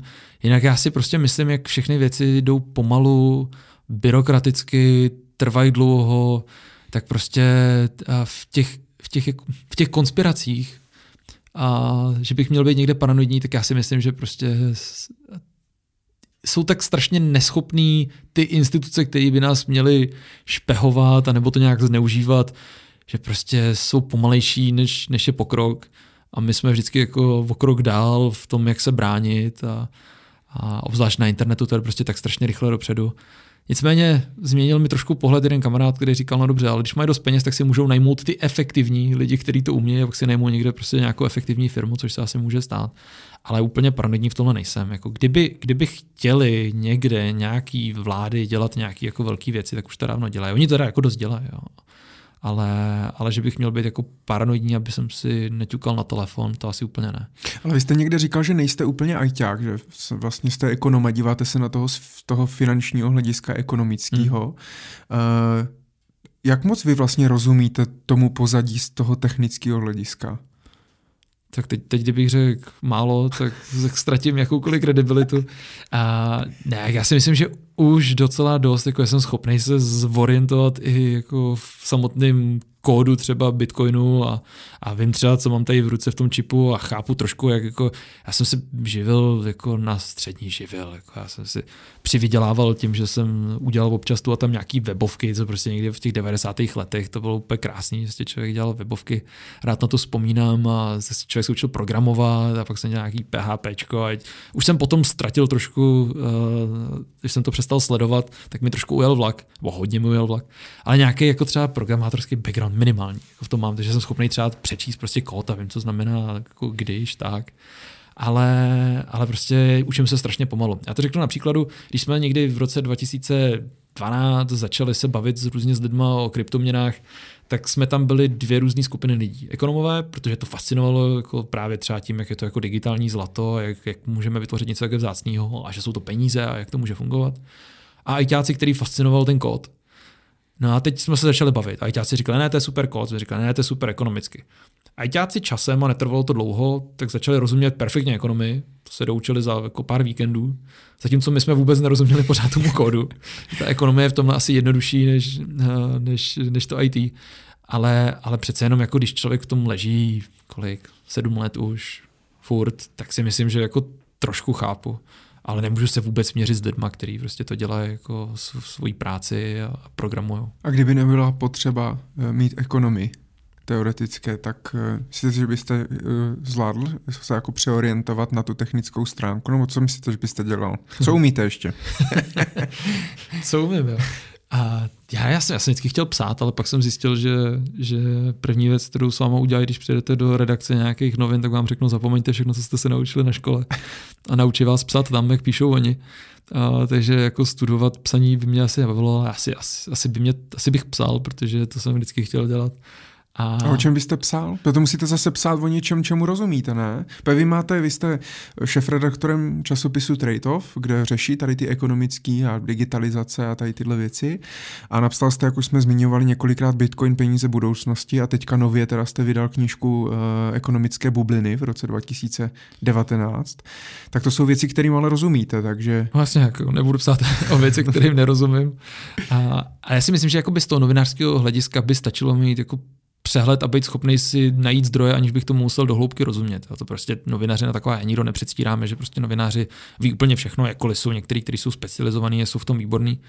A, tak jako jsem myslel takovou tuhle tu novinařinu, hmm. takovou tu tradiční, to bych asi dělal. Pak mě teda trošku jako to, to přestalo bavit, pak mě to znova začalo bavit, takže asi bych se k tomu dokázal vrátit.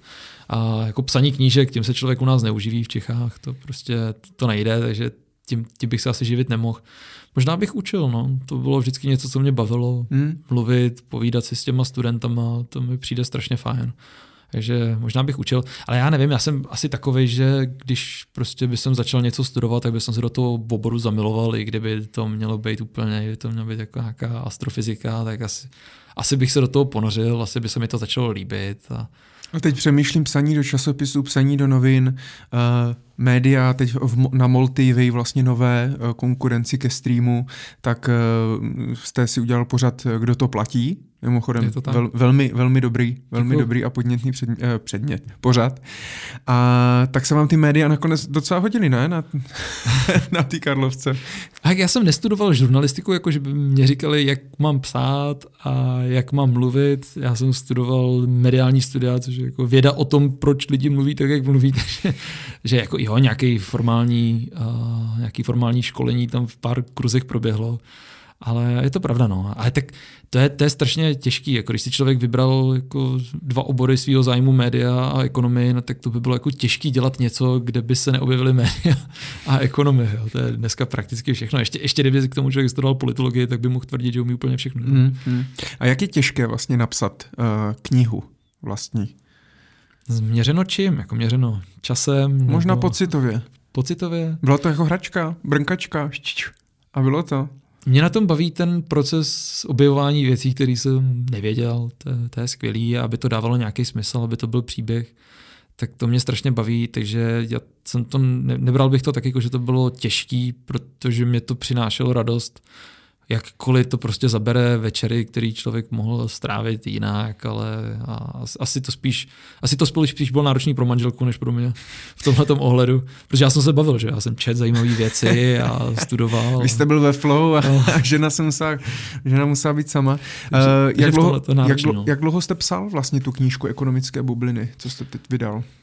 A Špatně se to měří, protože já, jak jsem říkal, na, v té vysoké škole Cevro Institut mám kurz, který se jmenuje Business Cycle Theories a tam se bavíme o hospodářských cyklech a, a velká část té knížky jsou věci, které tam přednáším. Takže Ty jste to, si to třeba nahrával i na, na diktafon a pak jste to přepisoval? To úplně ne, ale když to člověk projede po pár letech a ty věci říká často dokola, tak v podstatě jsem jako ty argumenty některé tam používám stejný a ty příběhy stejný a potom akorát se to muselo jako dopodložit do nějakého příběhu nějakýma jako faktama, nějakýma číslama, který mám normálně za sebou v prezentaci z hlavy, nevím. Takže to jsou věci, které jsem jako hodně naházel z těch prezentací, z věcí, které jsem učil. V tomhle to mi to pomohlo, jinak by mi to zabralo třeba další půl rok navíc. To je prostě zhruba asi tak ta příprava, co člověk vytvoří ten kurz, tak to je třeba půl roku práce. Tu knížku samotnou jsem potom psal další půl rok. A snažíte se třeba tyhle knížky dostat i, i do škol, aby je četli třeba studenti, nejenom teda na těch soukromých školách, kde učíte, tam je asi, jste nějakým studentům asi dál. A na to učím anglicky ale... a ta knížka je česky, takže to by mi moc neprošlo, ale možná ji přeložím. Ale třeba na, na, na ostatních školách eh, ekonomických, ale i neekonomických, třeba? Já jsem to nekoncipoval jako učebnici, tudíž to hmm. není úplně akademický, není to recenzo, recenzovaný text, no, takže nevím úplně, jestli by to prošlo jako učebnice, možná jenom jako nějaká doplňková literatura, protože já jsem začal, já jsem začal psát tak, aby to byla odborná knížka, protože konec konců by se mi to hodilo i k akademické kariéře, myslím si, že bych to byl schopný udělat, ale prostě to není tak čtivý a teď jsem si musel vybrat, jestli chci, aby to lidi četli, anebo aby to byla jako učebnice, tam mám prostě to podezření, že to nikdo moc neotvírá. No. Takže jsem si vybral, že chci, aby to spíš lidi četli a možná to časem třeba přetransformuju do, nějaký, jako, do nějakého akademičtějšího textu a potom by to dávalo smysl. Což je mimochodem v Čechách jako to je asi jediná, jediný biznis, který se na knížkách dá udělat, že se to prostě nadspe někam jako učebnice do velkého kurzu. Což je hrozný. Jo. Což kvůli tomu bych to úplně nedělal právě. Já jsem rád, že si to tak někdo ona je, ta, ta, ono je to prostě ta osvěta. A za kolik se prodává ta knížka? Je Jestli to, tušíte? Uh, je to za 279 korun, ale já jsem to nenastavoval. Takže to nastavuje potom to nakladatelství. To nakladatelství a podle to... čeho oni to, jako podle toho, jak jste oblíbený, jak já jste v médiích, já si myslím, kolik to má stran? Já si myslím, že no, já si myslím, že 90% toho rozhodování je počet stránek a, a to, jestli to je v pevné vazbě nebo není a tím to hasne. A vy z toho něco máte? Já z toho něco Asi mám. něco, jo. jo ale, jako... ale uživit se s tím nedá. ne, jako, když, si, když si to představíte, tak jako řádově, jo, řádově se u nás pohybují ty odměny jako v jednotkách až nižších desítkách procent pro ty jako dobrý autory. Takže jako 10% ceny knížky jako bez DPH máte jako hm, kolik? 25 korun. Mm-hmm. Takže i kdyby bylo jako 25 korun za knížku minus daně, tak máte jako 20 korun za knížku, pokud máte 10%, což třeba ne každý úplně má. Takže, ale jako bají oko. Jo. Tak A kolik jste vytiskl? Já nevím ani. To prostě to je, to je vše. Já jsem napsal text a zbytek je na nakladatelství. A to, vydá, a to vydává Grada? To vydala Grada. Což je no. jedna z největších vlastně nakladatelství Jsou, i, na, no. na, na, na, i na tyhle knížky. Tak i podle toho jste to vybíral, nebo podle čeho jste vybíral? Kdo vám, protože i, ty, i ten Bitcoin, uh, tu knížku o Bitcoinu vám vydala Grada? Je to nebo... tak, no. No já jsem to vybral podle toho, protože my jsme v Liberálním institutu jsme předtím spolupracovali s Gradou na jiných knížkách, že jsme s nimi společně vydávali třeba Bohatství národů od Adama Smise, jako tu velkou klasickou bibli ekonomie a a prostě jak jsem s nima byl v jednání, tak jsem jim řekl, že jsem napsal něco o kryptoměnách a že by jsem chtěl udělat druhý vydání. Oni mi teda řekli docela pochopitelně, já jim to nemám za zlý, že si myslí, že to nikdo nebude číst, že to je něco o digitální věci a proč by si někdo kupal o tom knížku. Potom se z toho stala jedna z nejprodávanějších knížek. Jako, Bestseller. No, jako už jsem se ptal, jestli by to mohlo mít nálepku bestseller. Říkali, že kdyby šlo třetí vydání teďka, takže už by to nalepili klidně na obálku, že technicky byl. A takže jako jsem si to vybral, protože jsme spolu jednali a protože ta spolupráce byla špičková, prostě fajn lidi, s kterými normálně jako nemusíme komunikovat jako ve smlouvách, ale zašli jsme na kafe a prostě probrali jsme jak dál a starali se o mě hezky, takže jsem s nimi pokračoval dál moc rád. Uh, já mám pocit, že Grada, a teď budu možná, ale myslím si, že to byla Grada, že udělala uh, službu, kdy si můžu, tak jak třeba Apple Music nebo Spotify, jako streamování hudby, zaplatit měsíční poplatek a mám k dispozici 40 milionů skladeb. Tak myslím, že něco Grada takového uh, udělala, že si můžu zaplatit členský a mám vlastně všechny ty knížky, co vydala. Uh, nevím, jak moc se to chytlo, ale vzhledem k tomu, že tady na mě uh, zvedáte obočí, tak asi o tom nic nevíte, spíš jsem se Nevím, chtěl... ale líbilo by se mi to, to se musím podívat. No mě by zajímalo, kolik byste dostal vlastně potom jako z té knížky, protože by se vlastně žádná neprodala. Oni by teda měli asi kliknutí, přečtení stran digitální v iPadu a podle toho by to... Já vlastně ani nevím, jak jsou placení teda ti, ti zpěváci teďka, protože 75%, co jsem četl, všech peněz vlastně e, z médií a z hudby a tak dále, tak už platí vlastně tady ty streamovací společnosti typu Apple a Spotify a podobně. A jsou placený mezerně, ale líp, než byli předtím, což je hmm. zajímavý.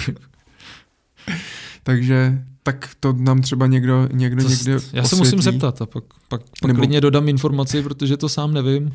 Já, já samozřejmě ve smlouvě vím, že jako tam mám e-booky a tištěné knížky, ale o takovýhle službě nevím, možná, možná to třeba není grada, ale jako líbí se mi ten nápad a smysl to dává, protože prostě jako občas nevím ani, že já si chci koupit knížku, stejně jako té hudby, prostě já jsem rád, že si předplatím někde něco na Spotify, kliknu si, slyším, nelíbí se mi, to kliknu vedle.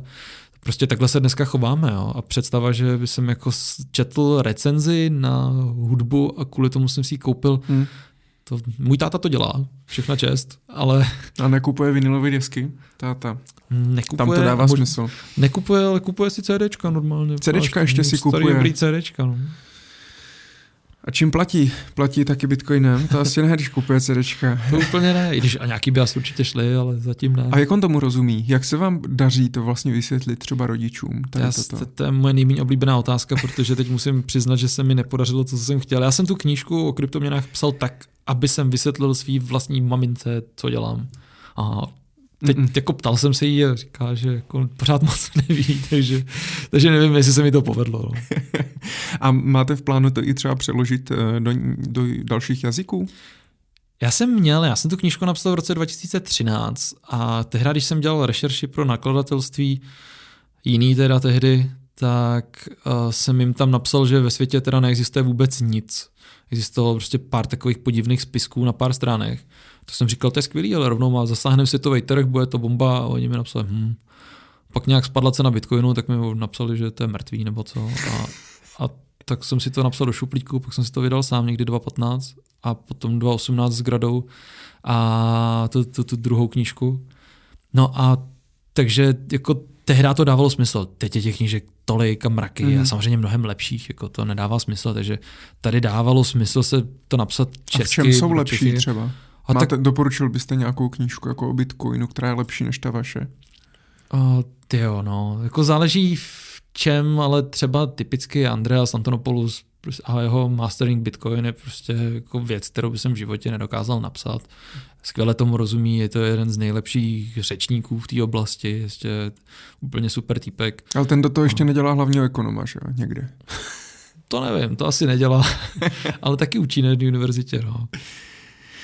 No ono to je, já, když jsem se právě koukal, když, eh, jak, podle toho, jak se vlastně mluví uh, v těch médiích, nebo jak, jakým způsobem se hejbe na toho Bitcoinu, tak si vás vždycky zvou na to, abyste dali nějaký komentář. A jednou je to nahoru, tak co si o tom myslíte? No teď to spadlo o 2000, co si o tom myslíte? Co, co, je to tak, co bude? No. A ještě a to tak... v takových těch magických hranicích, chceš, jako dokavať byl Bitcoin za 200, 300, tak se nikdo moc neptal. Pak byl tisíc, tak přijde telefon a je to tisíc. Proč? Že to lidi kupují, že A pak to je 2000. A pak to začalo lejst nahoru v tom 2017, tak si dokonce vzpomínám, že jednou to bylo, teď myslím, to bylo 17 tisíc, někdy v prosinci. A volali mi z televize, říkají mi, my se vás jdem zeptat do vysílání, teďka za chvíli vás přepojíme, proč je to 17 tisíc. A když se ta moderátorka ptala, proč je to 17, to už to bylo 18, tak se říká, no, že je to 18. A to, to že jako i, i, v těch médiích to samozřejmě, aby to byla zpráva, tak to Jasně. musí být nějaký hmm. hezký kulatý číslo. Takže teď podle mě bude možná 5 tisíc, pak 10 tisíc. Už to asi nepůjde po tisícovkách, ale 10 tisíc třeba ještě možná. A dostává, dostáváte takhle hodně zpráv třeba od novinářů eh, na nějaký komentář, tady se nám vyjádřete, tady toto? Docela jo, a to, to je ta moje práce, že jo, že mm-hmm. když když si myslím, že se v tom vyznám, což většinou ty věci, samozřejmě jsou to média, takže nejdeme tak často, pokud to není jako vyloženě třeba nějaký rozhovor se mnou, tak nejdeme tolik do hloubky. Takže prostě je to vyjádření k tomu, že byly nějaký data, co to pro nás znamená a tak to není úplně tak sofistikovaný a myslím si, že jako ekonom bych tomu rozumět měl. Takže takovýhle, takových dotazů dostávám docela dost, ale občas prostě jsou to věci, kterých se nevyznám, no, tak musím říct, že to bohužel není moje parketa. No. A ptají se vás i na něco jiného než na kryptoměny? Dokonce si myslím, že dneska na kryptoměny už se moc neptají. Už to zase není. Už to není teď moc téma. Teď je to dole, teďka. tak už to zase, tak už no, no, zase no. to nikoho nezajímá. Teď to není moc téma, teď, teď, teď ty otázky se točí spíš kolem, teď hodně se točila sdílená ekonomika, že jak to byly to byly prostě Airbnb, Uber a další, další podobné tyhle ty apky, tak, tak to je téma, který mám rád a, o kterém se rád bavím. A teďka to téma docela začíná být právě jako recese možná, hospodářský cyklus. Ta, ostatně ta knížka o tom je, vlastně ekonomické bubliny, jako jestli náhodou nějaká bublina se někde nevyfukuje, tak jsem docela rád, že to, že, že to téma se chytá. Jakkoliv nechci úplně strašit, já si nemyslím, že by nutně musela přijít nějaká krize teďka, nějaká velká, nikdo neví. Jo kdo říká, že ví, tak podle mě kecá, ale a je možný, že jo, je možný, že ne. Každopádně jako je, je to něco, o čem se můžeme bavit, je to něco, co můžeme sledovat, prostě měří se to, měří se HDP, vidíme, že Německo je prostě strašně blízkou recese, znamená to něco, jaký to může mít dopad na nás, to jsou hezké otázky. Jak moc tady těm věcem rozumí vaše žena? Hodně. Když vás má doma. to není jenom kvůli tomu, že mě má doma, ale... Zajímá jako se na, o to sama. No, jako na vystudovaná taky ekonomka na, na vše, takže... Tak to můžou být dobrý diskuze večer, že? A my to večer neprobíráme. Máte to plný zuby. Máme to plný zuby. Plný zuby z práce. A z těch médií všech. Eh, já bych se ještě jenom na chvilku zastavil v tom MOL TV. Eh, ten pořád, kdo to platí, to jste vymyslel vy? Nebo za váma přišel někdo z MOL TV a řekl Dominiku, a vy jste mě zaslíbit. Pojďte nám, vy tak hezky vyprávíte o tom. Eh, to, to bylo, začalo to tak, že jeden kolega právě z té BitAgency tak uh, napsal tehdy jednomu režisérovi z MOL TV, že bychom mohli dohromady udělat nějaký jako kryptoměnový pořad. A pak z toho nějak sešlo, protože prostě ne, nebyly témata. Já si myslím, že k tomu ještě jednou dojde, ale prostě teď, teď ne, ještě na to není čas. Ale máme v hlavě docela hezký, hezký uh, příběh, jak by se to dalo popsat třeba na nějakých deseti dílech. A tak, tak, to, tak to padlo a já jsem potom někde na Twitteru napsal něco o tom, jakože docela zajímavý, kdo to platí. Myslím, že to byla královská svatba, mm-hmm. se, že se ženil princ Harry tehda, tak jsem, tak jsem o tom něco napsal, že docela zajímavý se podívat na to, kdo to platí a z jakých peněz protože tam lidi se předháněli v tom, jak je to velká krásná svatba. Já jsem říkal, jako, kdybych na to měl tolik peněz, tak bych to udělal tak velký. A byla zajímavá otázka, protože oni, oni že jo, královská rodina má peníze z nějakých těch svých jako statků a pozemků a, a že to nejsou úplně jako peníze daňových poplatníků, ale jako otázka, kde zase přešli k těm hmm. jako statkům předtím. Že je to poměrně hezký to rozebrat. A tomu režisérovi Vildovi Frankovi se to líbilo, napsal mi na Facebooku, jako neuděláme pořad, témat je dost, na otázku, kdo to platí, se dá ptát jako ve spoustě věcech. Tak neuděláme z toho nějaký pořád, tak jsme si prošli nějakýma různýma pokusama, jak by ten pořád mohl vypadat, co, jak by to mohlo fungovat. A natočíte, natočíte víc dílů jako na jednou, protože ty díly mají třeba do pěti minut? No, ten díl se natáčí dlouho, takový díl se natáčí jako samotného natáčení obvykle jako mezi dvěma, třema hodinama, takže za den stihneme tři díly. Teď jsme natáčeli v pátek a stihli jsme dva, protože mi to moc nešlo.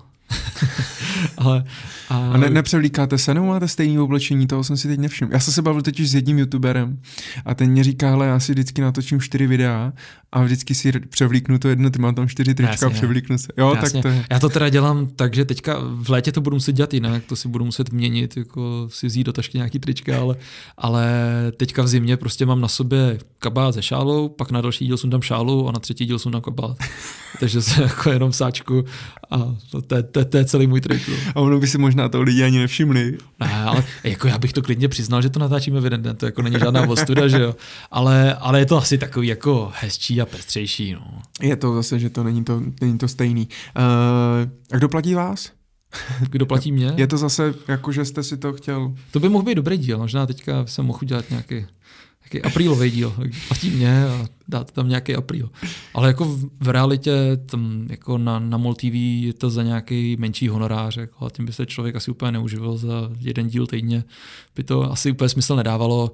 A navíc ta moje role je jako vymyslet ten díl, napsat k tomu scénář, odmoderovat to, ale zatím je spousta další práce. To jsou lidi, co to stříhá, a natáče, a kameraman a celý ten režisér, který to dává dokupy, tak aby to mohli lidi chápat, jo, že já bych to nějak napsal, namluvil, ale on tam u mě stojí a mlátí mě vždycky, když řeknu něco, co by nikdo nepochopil. A, takže to jsou jako mnohem důležitější funkce než já, který to jenom říkám a jako nazbírám ty data, což ještě za mě často dělají lidi, kteří tomu rozumí. Já nerozumím všemu, takže když jsem teďka třeba připravoval díl o mobilních datech, tak já prostě moc nevím, jak fungují sítě na mobilní data a v čem je tam problém, takže se musím spojit s odborníkem, který mi všechny ty čísla jako naříká, nazdrojuje a já to potom přepíšu do nějakého příběhu. Takže tam jako, kdo mě platí, tak tam trošku MOL TV. A, a, a kdo jinak, platí MOL TV? a kdo platí MOL TV, takový díl určitě uděláme taky. Ještě, ještě si to musím pořádně naskoumat, protože úplně do detailů to nevím, ale určitě, určitě to je dobrý námět na díl a mám mu v hlavě. No. Ale ty témata, jsou, ty témata jsou super, já to doporučuji jako všem. Ne, ne, ne, samozřejmě neschlí to jsem úplně všechny ty videa, ale je to právě o tom pochopit uh, prostě, jak některé věci fungují a o to, když člověk má nějakou prostě představu, protože někdy někdo něco říkal, že to je tak, jak to je a ono to mm. tak mhm. vlastně v důsledku není. Což je, myslím, i teďka mě někdo doporučoval uh, knížku Faktomluva, to, to je jedna z nejlepších věcí, co znám. Já, Hans Rosling je můj osobní hrdina. Mm-hmm. Nedávno bohužel zemřel, ale víc než tu knížku, teda, což mu docela nepomáhám, protože ta knížka je taky výborná, ale nejlepší, co člověk může udělat, je podívat se na jeho tedovské přednášky.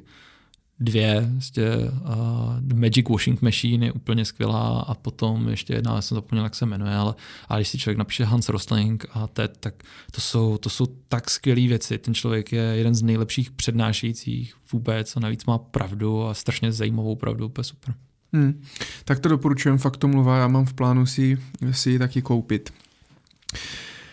No, blížíme se ke konci. Eh, mě by možná ještě zajímalo, jestli eh, vy vůbec kromě eh, banželky a práce a kryptoměn máte i nějaké jiné koníčky, kde vypnete, anebo jestli prostě ty kryptoměny pořád a ta ekonomie a ty teorie pořád to v té hlavě běží.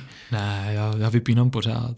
Já bych, já bych bez toho nemohl být. Já mám rád volný čas a většinu toho času věnuju čemu? Věnuju tomu, že když jsme doma, tak já mám projektor, to byla nejlepší investice, kterou jsem do baráku udělal, nebo do bytu. Jsem koupil projektor kdysi. Já s ním chodím přednášet, ale když jsem doma, tak si ho zapnu a člověk je jak v kině, takže do toho moc nikam neodchází a koukáme se občas na nějaký film nebo na nějaký seriál. Dneska je taky super. Ale musí mít prázdnou zeď, ne? Někde. No jasně, jednu prázdnou zeď. No, jedna prázdná zeď, to není zase tak těžké. Jedna místnost jenom na projektor, no. Tak... já, tak to je v obýváku jedna prázdná zeď, no. A lidi tam mají normální televizi, tak já, já, tam mám prázdnou zeď. A nediví se lidi, když vám přijdu na návštěvu, proč je to tak prázdný, dejte si tam poličku nějakou. tak on tam ten projektor je docela vidět, nám sedí na jo. stole, takže, takže je to docela zjevný. Ale to je dobrý minimalismus, to, no. to, to, to zkusím navrhnout doma.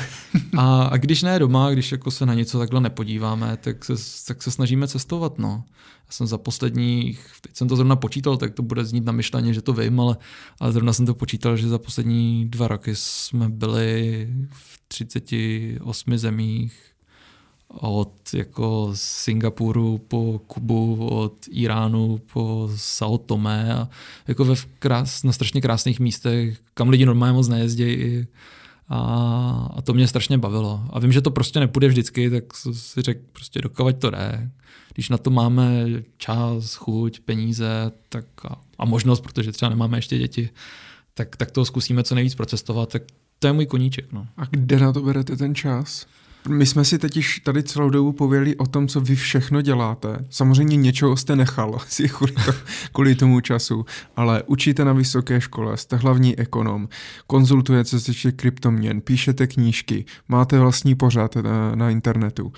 Do toho teda cestujete, koukáte na projektor doma, nebo na prázdnou zeď, kde máte dvě kočky, máte manželku, to se asi taky musíte věnovat. Jak, jak si organizujete čas? Jak, jak to zvládáte všechno? Co vám no. pomáhá v tomhle? Já mám Google kalendář, tam mám všechno a funguje to. Ne, já si nemyslím, že to je zase tak náročný, ale takhle ono, jako těch 38 zemí je dost zkreslených tím, že prostě se dá jezdit, dneska už se bez problémů a úplně krásně dá věc, prostě jako v pátek po práci a vrátit se v pondělí. Je to náročný, že člověk se musí jako vyspat kolikrát někde v letadle, ale, ale dá se prostě zajet jako po Evropě dneska za pár korun a vidět toho spoustu. A to, to nebylo nikdy, dneska to jde. Já jsem nikdy moc, nebo takhle, já jsem cestoval vždycky hodně, rodiče se mě snažili někde vytáhnout, ale třeba letadlem jsem letěl poprvé až na vysoké škole, pak dlouho, dlouho ne, pak po druhý prostě už jsem byl skoro na doktorátu. Takže, takže jsem si to teďka dohnal a, a dá se na to najít čas. Samozřejmě jsou tam potom ty země, kde člověk chce strávit víc, jakože když už člověk jede do Iránu, tak tam chce strávit prostě nějaký pátek a, a Ale tam to... zase knížka se dá si psát, připravovat na, na, na to učení a tak dále asi taky. Dá se, dá se to spojit. Samozřejmě dneska je všude internet, takže spousta z těch věcí se dá dělat online. Dneska, jako když, když máte rozumný tým lidí, jako máme třeba v tom časopisu Trade-off, tak já prostě jsem schopný komunikovat z té šefraktorské pozice jako se svýma redaktorama, který komunikují s těma, a, s těma autorama těch článků a všechno tohle děláme online. My si k tomu potřebujeme sednout jako jednou za měsíc na poradu ale, ale nepotřebujeme prostě dneska mít kanceláře a pracovat od rána do večera. Některý lidi jo, jsou lidi, kteří jsou ve výrobě, že jo? Ale, ale, ale jako já, když čtu články a snažím se jako zmoderovat, co by tam mělo být, jak mají za sebou, tak jako tomu dneska prostě máme nástroje, že se to dá dělat na cestách. Ne všechno samozřejmě, ale, ale do médií se dá taky občas promluvit přes telefon a přes Skype. To prostě je úplně normální dneska v rozhlase, v české televizi. Samozřejmě jsou radši, když přijde člověk do studia, kdykoliv můžu, tak jdu, ale, ale dá se to udělat i přes telefon. A, a není, to, není to zase tak náročný. Takže školení na time management jste žádné neprošel zatím. A, a zvládáte to i bez toho. Eh, Dominiku, já mám na vás dvě poslední otázky. A první je, kam investujete svoje vlastní peníze, protože peníze vlastně jsou nějakým vaším hlavním tématem v životě. Peníze, ekonomie, finance a podobně. Víme, že asi část peněz máte v Bitcoinu, ač to nemusí být jako investice jako taková.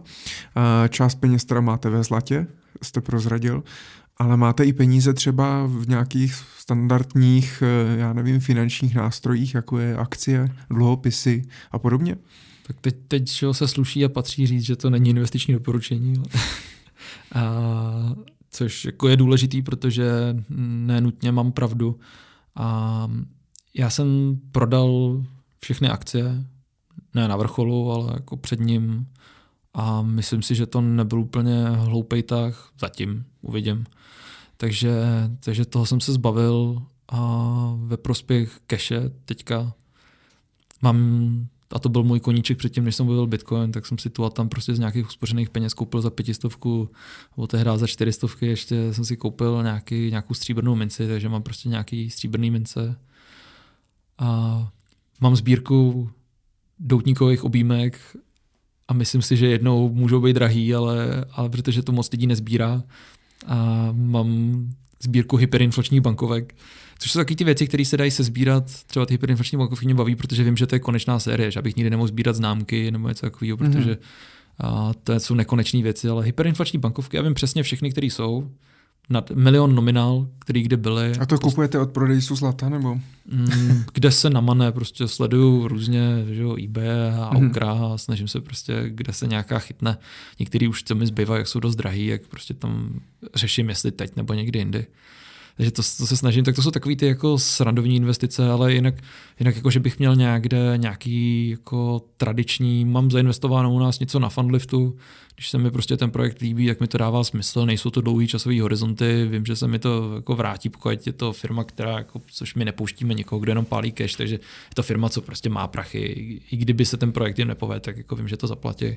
Ne vždycky, že jo, to, jako, to, to se nemusí stát, ale zatím nám to vychází, zaplať pámbu, uh, protože ty firmy jsou velký a, a solidní, takže tam se toho nebojím. No a to je tak celý. Jako a, a pak samozřejmě jsou takový zase takový ty floskule typu, že člověk investuje jako do sebe, do vzdělání a do cestování, ale dneska jsem to zopakoval už dvakrát, opakuju to po třetí, no na to úplně floskule není, no, ono je to super. Je to prostě něco, co nejenom jako, že otevře oči, já, já jsem nikdy nedošel žádného duchovního prozření nebo něco takového, že bych někam vycestoval, ale, ale je to věc, o který prostě člověk může přemýšlet, něco se naučit, bavit se o nich s ostatníma lidma. A to je taky investice. Jako kapitál není dneska už dávno jenom fyzický, ale je lidský, to už všichni ví, je sociální, to je prostě neuvěřitelný bohatství, když lidi se mezi sebou znají, mají kamarády, prostě víš, že se o sebe postarají.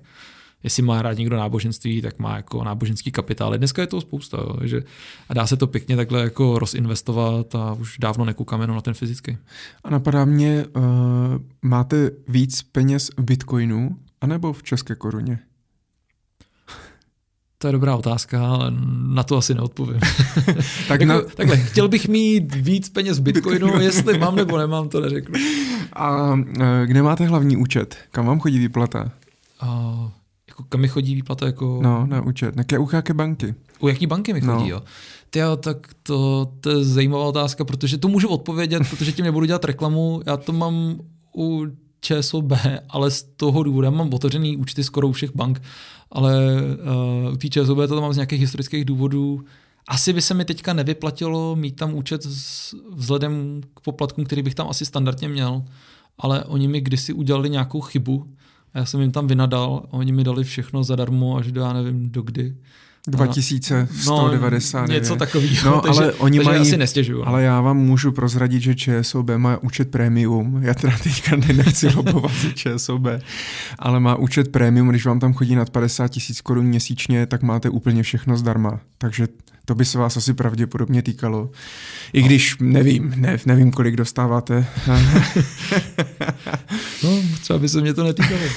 Já, ne, já si myslím, že u nás jako ten, ten rozdíl mezi těma bankama, pokud člověk jako netočí velký prachy a mhm. nedělá podnikání, tak jako ty banky mají relativně jako dá, dá se vybrat. Že já jsem to moc neřešil, já jsem si pootevíral účty, mám prostě napříč, napříč českýma bankama, ale jako je pravda, že historicky mi teďka výplata chodí do ČSOB a asi tam stěžovat nemůžu. Bankomaty jsou všude, a, ale jinak jako občas si peníze přeposílám jinam. Já teďka používám jako i různý ty fintechové karty, mm. zkouším, zkouším, zkouším krv třeba teďka, mm-hmm. docela mě to baví, to, že mám prostě jednu kartu a na to mám všechny ty ostatní karty, takže jako já už ani nevím. A pak si prostě přehodím něco na společný účet s manželkou a něco si nechám na svým, mám prostě na firemním, podle toho, co jsem zrovna potřeba zaplatit, tak si to jako rozhážu což je docela, docela fajn služba. Já nevím, zkouším... teda, na čem vydělávají, nevím, jestli to bude fungovat do budoucna, moc tomu biznesu nerozumím, ale jako pro mě teďka docela užitečný. Tak oni potřebují nalákat asi ty, jako udělat tu akvizici těch několika zákazníků. Otázka protože... je potom, jako co s tím, když to zdraží, protože jestli si potom začnou něco na to, to účtovat, tak nevím, jestli to budu používat. No, ale vemte no. si, že třeba Revolut je, nechci říct úplně něco podobného, ale tím, že vlastně mají, eh, tak jak že dají se tam směňovat peníze vlastně přesto tak, jak na Rockline fix a jsou vlastně u středu, mají úplně minimální marži, vybírat z bankomatu zadarmo, platit zadarmo, přeposílat peníze. Hmm. Jasně, takže... no, ale dneska, dneska je to prostě biznis, který stojí na tom, že jasně rostem, rostem, takže nám v zásadě jedno, kolik hmm. palíme keše. A já nevím, jestli jim to bude fungovat do budoucna no. nebo ne, ale ukáže se. No. Krv používám taky, Twist to taky zkouším. Nemáte zkušenost s nějakou vyloženě mobilní bankou? Ta u nás ani nejde, myslím. Že já jsem, jeden klient teďka na Slovensku zakládá N26, tu německou banku, jenom čistě mobilní, ale oni mají euro, takže hmm, tam to, to bude jednodušší teďka. No. U, nás, u nás asi nic takového není. No. U nás teďka, u nás teďka že samozřejmě s PD2 zkouší, zkouší některé banky, kdo to spustil, Greditas spustil že tu aplikaci. Richie, takže jsou jako pokusy u nás, že by se udělalo něco podobného, ale zatím, zatím nejsou ty práva, že jo, na zapisování, jsou jenom na čtení, že je to taková jako přehledová aplikace, což jako proč ne, něco se začíná dít tímhle tím směrem, banky to pravděpodobně budou zkoušet, nějaká z nich vyhraje, to je docela zajímavé to sledovat, ale zatím se nic moc neděje u nás. No. A tak ono nakonec spoustu lidí z toho má třeba strach, ale nakonec je to ta zdravá konkurence a to, co tlačí potom uh, na ty lepší služby vlastně pro ty zákazníky, takže my jako spotřebitele na tom vlastně vyhrajeme. Jo, tohle, tohle bude super, tohle je věc, která zatím vypadá, že by mohla pomoct jako spotřebitelům mít lepší služby a, a prostě je akorát otázka, kdo to vyhraje. No. Jestli to vyhraje nějaká dravější, menší banka, která si udělá fakt nejlepší aplikaci, anebo jestli to vyhraje větší banka, která na to bude mít kapitál, prostě do toho nadspat prachy, udělat tomu reklamu, nadspat to mezi lidi. To bude, bude to zajímavé to sledovat. Já se na konci všech hostů vždycky ptám na stejnou otázku a to je, jestli musíte ještě pracovat. hodně musím pracovat. Eh, vzhledem k tomu, že jste je chviličku, co jste vyšel, vyšel po škole, hodně jste dal tomu vzdělávání a vzdělávání jak sebe, tak i, tak i ostatních, tak pravděpodobně jste zatím neměl čas eh, si vydělat tolik peněz. A tak se možná zeptám jinak, eh, přemýšlíte nad finanční nezávislostí u sebe? Je, je to pro vás třeba nějaký téma nebo nějaká potřeba, kterou třeba s manželkou řešíte, jako být finančně nezávislý? Já jsem to vždycky chápal v určitých úrovních, že pro mě jedna finanční nezávislost je takový to, že nemusím řešit to, že kdybych jako teďka měsíc, dva, tři nepracoval, prostě se to nepovedlo, vyhodili mě z práce a nebo něco podobného, takže přežiju a to je prostě hezký jako vědět, že jsem nezávislý na tomhle. Tenhle ten level bych chtěl mít, doufám, že ho mám, že si ho jsem schopný nějakým způsobem udržet, ten je podle mě brutálně důležitý. Ten druhý takový, ten jako, že člověk už nemusí pracovat a může si dělat, co chce, tak to ani nevím, jestli bych chtěl. Na jednu stranu, já si nemyslím, že by nutně to muselo člověka zkazit nebo něco takového, ale spíš mě prostě pracovat baví. Já jsem vždycky obdivoval vysokoškolský učitele, že pracují do posledního dne a teď ono to zní občas zle a já to nemyslím vůbec zle, protože chci být jeden z nich, ale mně se strašně líbí líbí. No, zní to zlé, no. Ale líbí se mi takový to, když prostě vidím, jak ty lidi odcházejí, protože prostě nedošli na poslední přednášku, ale jako týden předtím tam byli, den předtím. A do posledního dne prostě předávali něco lidem, mladým a fungovalo to a pak prostě už jednou nepřijdou. A to mi přijde strašně hezký, že prostě člověk nemá takový ten jako model, který nikdy předtím nebyl, potom chvíli byl a myslím si, že v budoucnu zase nebude, že prostě v 60 padla a jdem prostě do důchodu a budeme jako co, budeme prostě doma koukat na televizi a luštit křížovky. To bych se asi zbláznil. Takže jako já bych nechtěl být nezávislý v tom smyslu, že bych nemusel pracovat, protože já bych stejně pracoval. A určitě bych chtěl být nezávislý v tom smyslu, že bych jako se nechtěl bát o to, abych musel nutně přijít do práce, i kdyby jsem prostě si musel najít tu nejhorší práci na světě. To bych byla radši, kdyby jsem si mohl počkat a najít to, co mě bude bavit. A kdybyste nemusel pracovat, to znamená, že byste měl dneska tolik bitcoinů třeba, abyste nemusel uh, pracovat, aby vám to pokrylo ty vaše vlastně základní potřeby životní, tak dělal byste to, co, byste, to, co děláte, kdybyste za to nedostával žádnou mzdu? Já si jo, ty. Já si jo. Já si nedokážu představit, co z toho, co dělám, bych osekal, i kdyby jsem měl nějaký peníze navíc a nemusel jako asi, asi by člověk tomu spíš nějaký práce přidal. že pro mě, jako kdyby jsem zázračně zbohatnul, tak by mě to pro mě byla nevýhoda, protože bych začal pracovat ještě víc, že bych se snažil třeba jako nějakým způsobem se zapojit víc do nějakých neziskových aktivit a, a nějak ty peníze. Já nemám rád to slovo jako vracel do společnosti, to mi přijde takové, jako, takový úplně neupřímný, ale protože jsem jako nikomu nevzal, ale, ale prostě asi bych se snažil jako někam dát, kde budou dělat nějakou dobrotu takže by jsem možná měl ještě víc starostí a víc práce než dneska. To jste teda asi šťastný člověk, že? Já jsem. Já jsem nejvíc. tak já vám to přeju, aby vám to vydrželo. Moc děkuju, eh, že jste eh, ještě jednou přijal pozvání do našeho pořadu a přeju vám jen to nejlepší. Díky moc, mějte se. Já díky za pozvání. Naschle.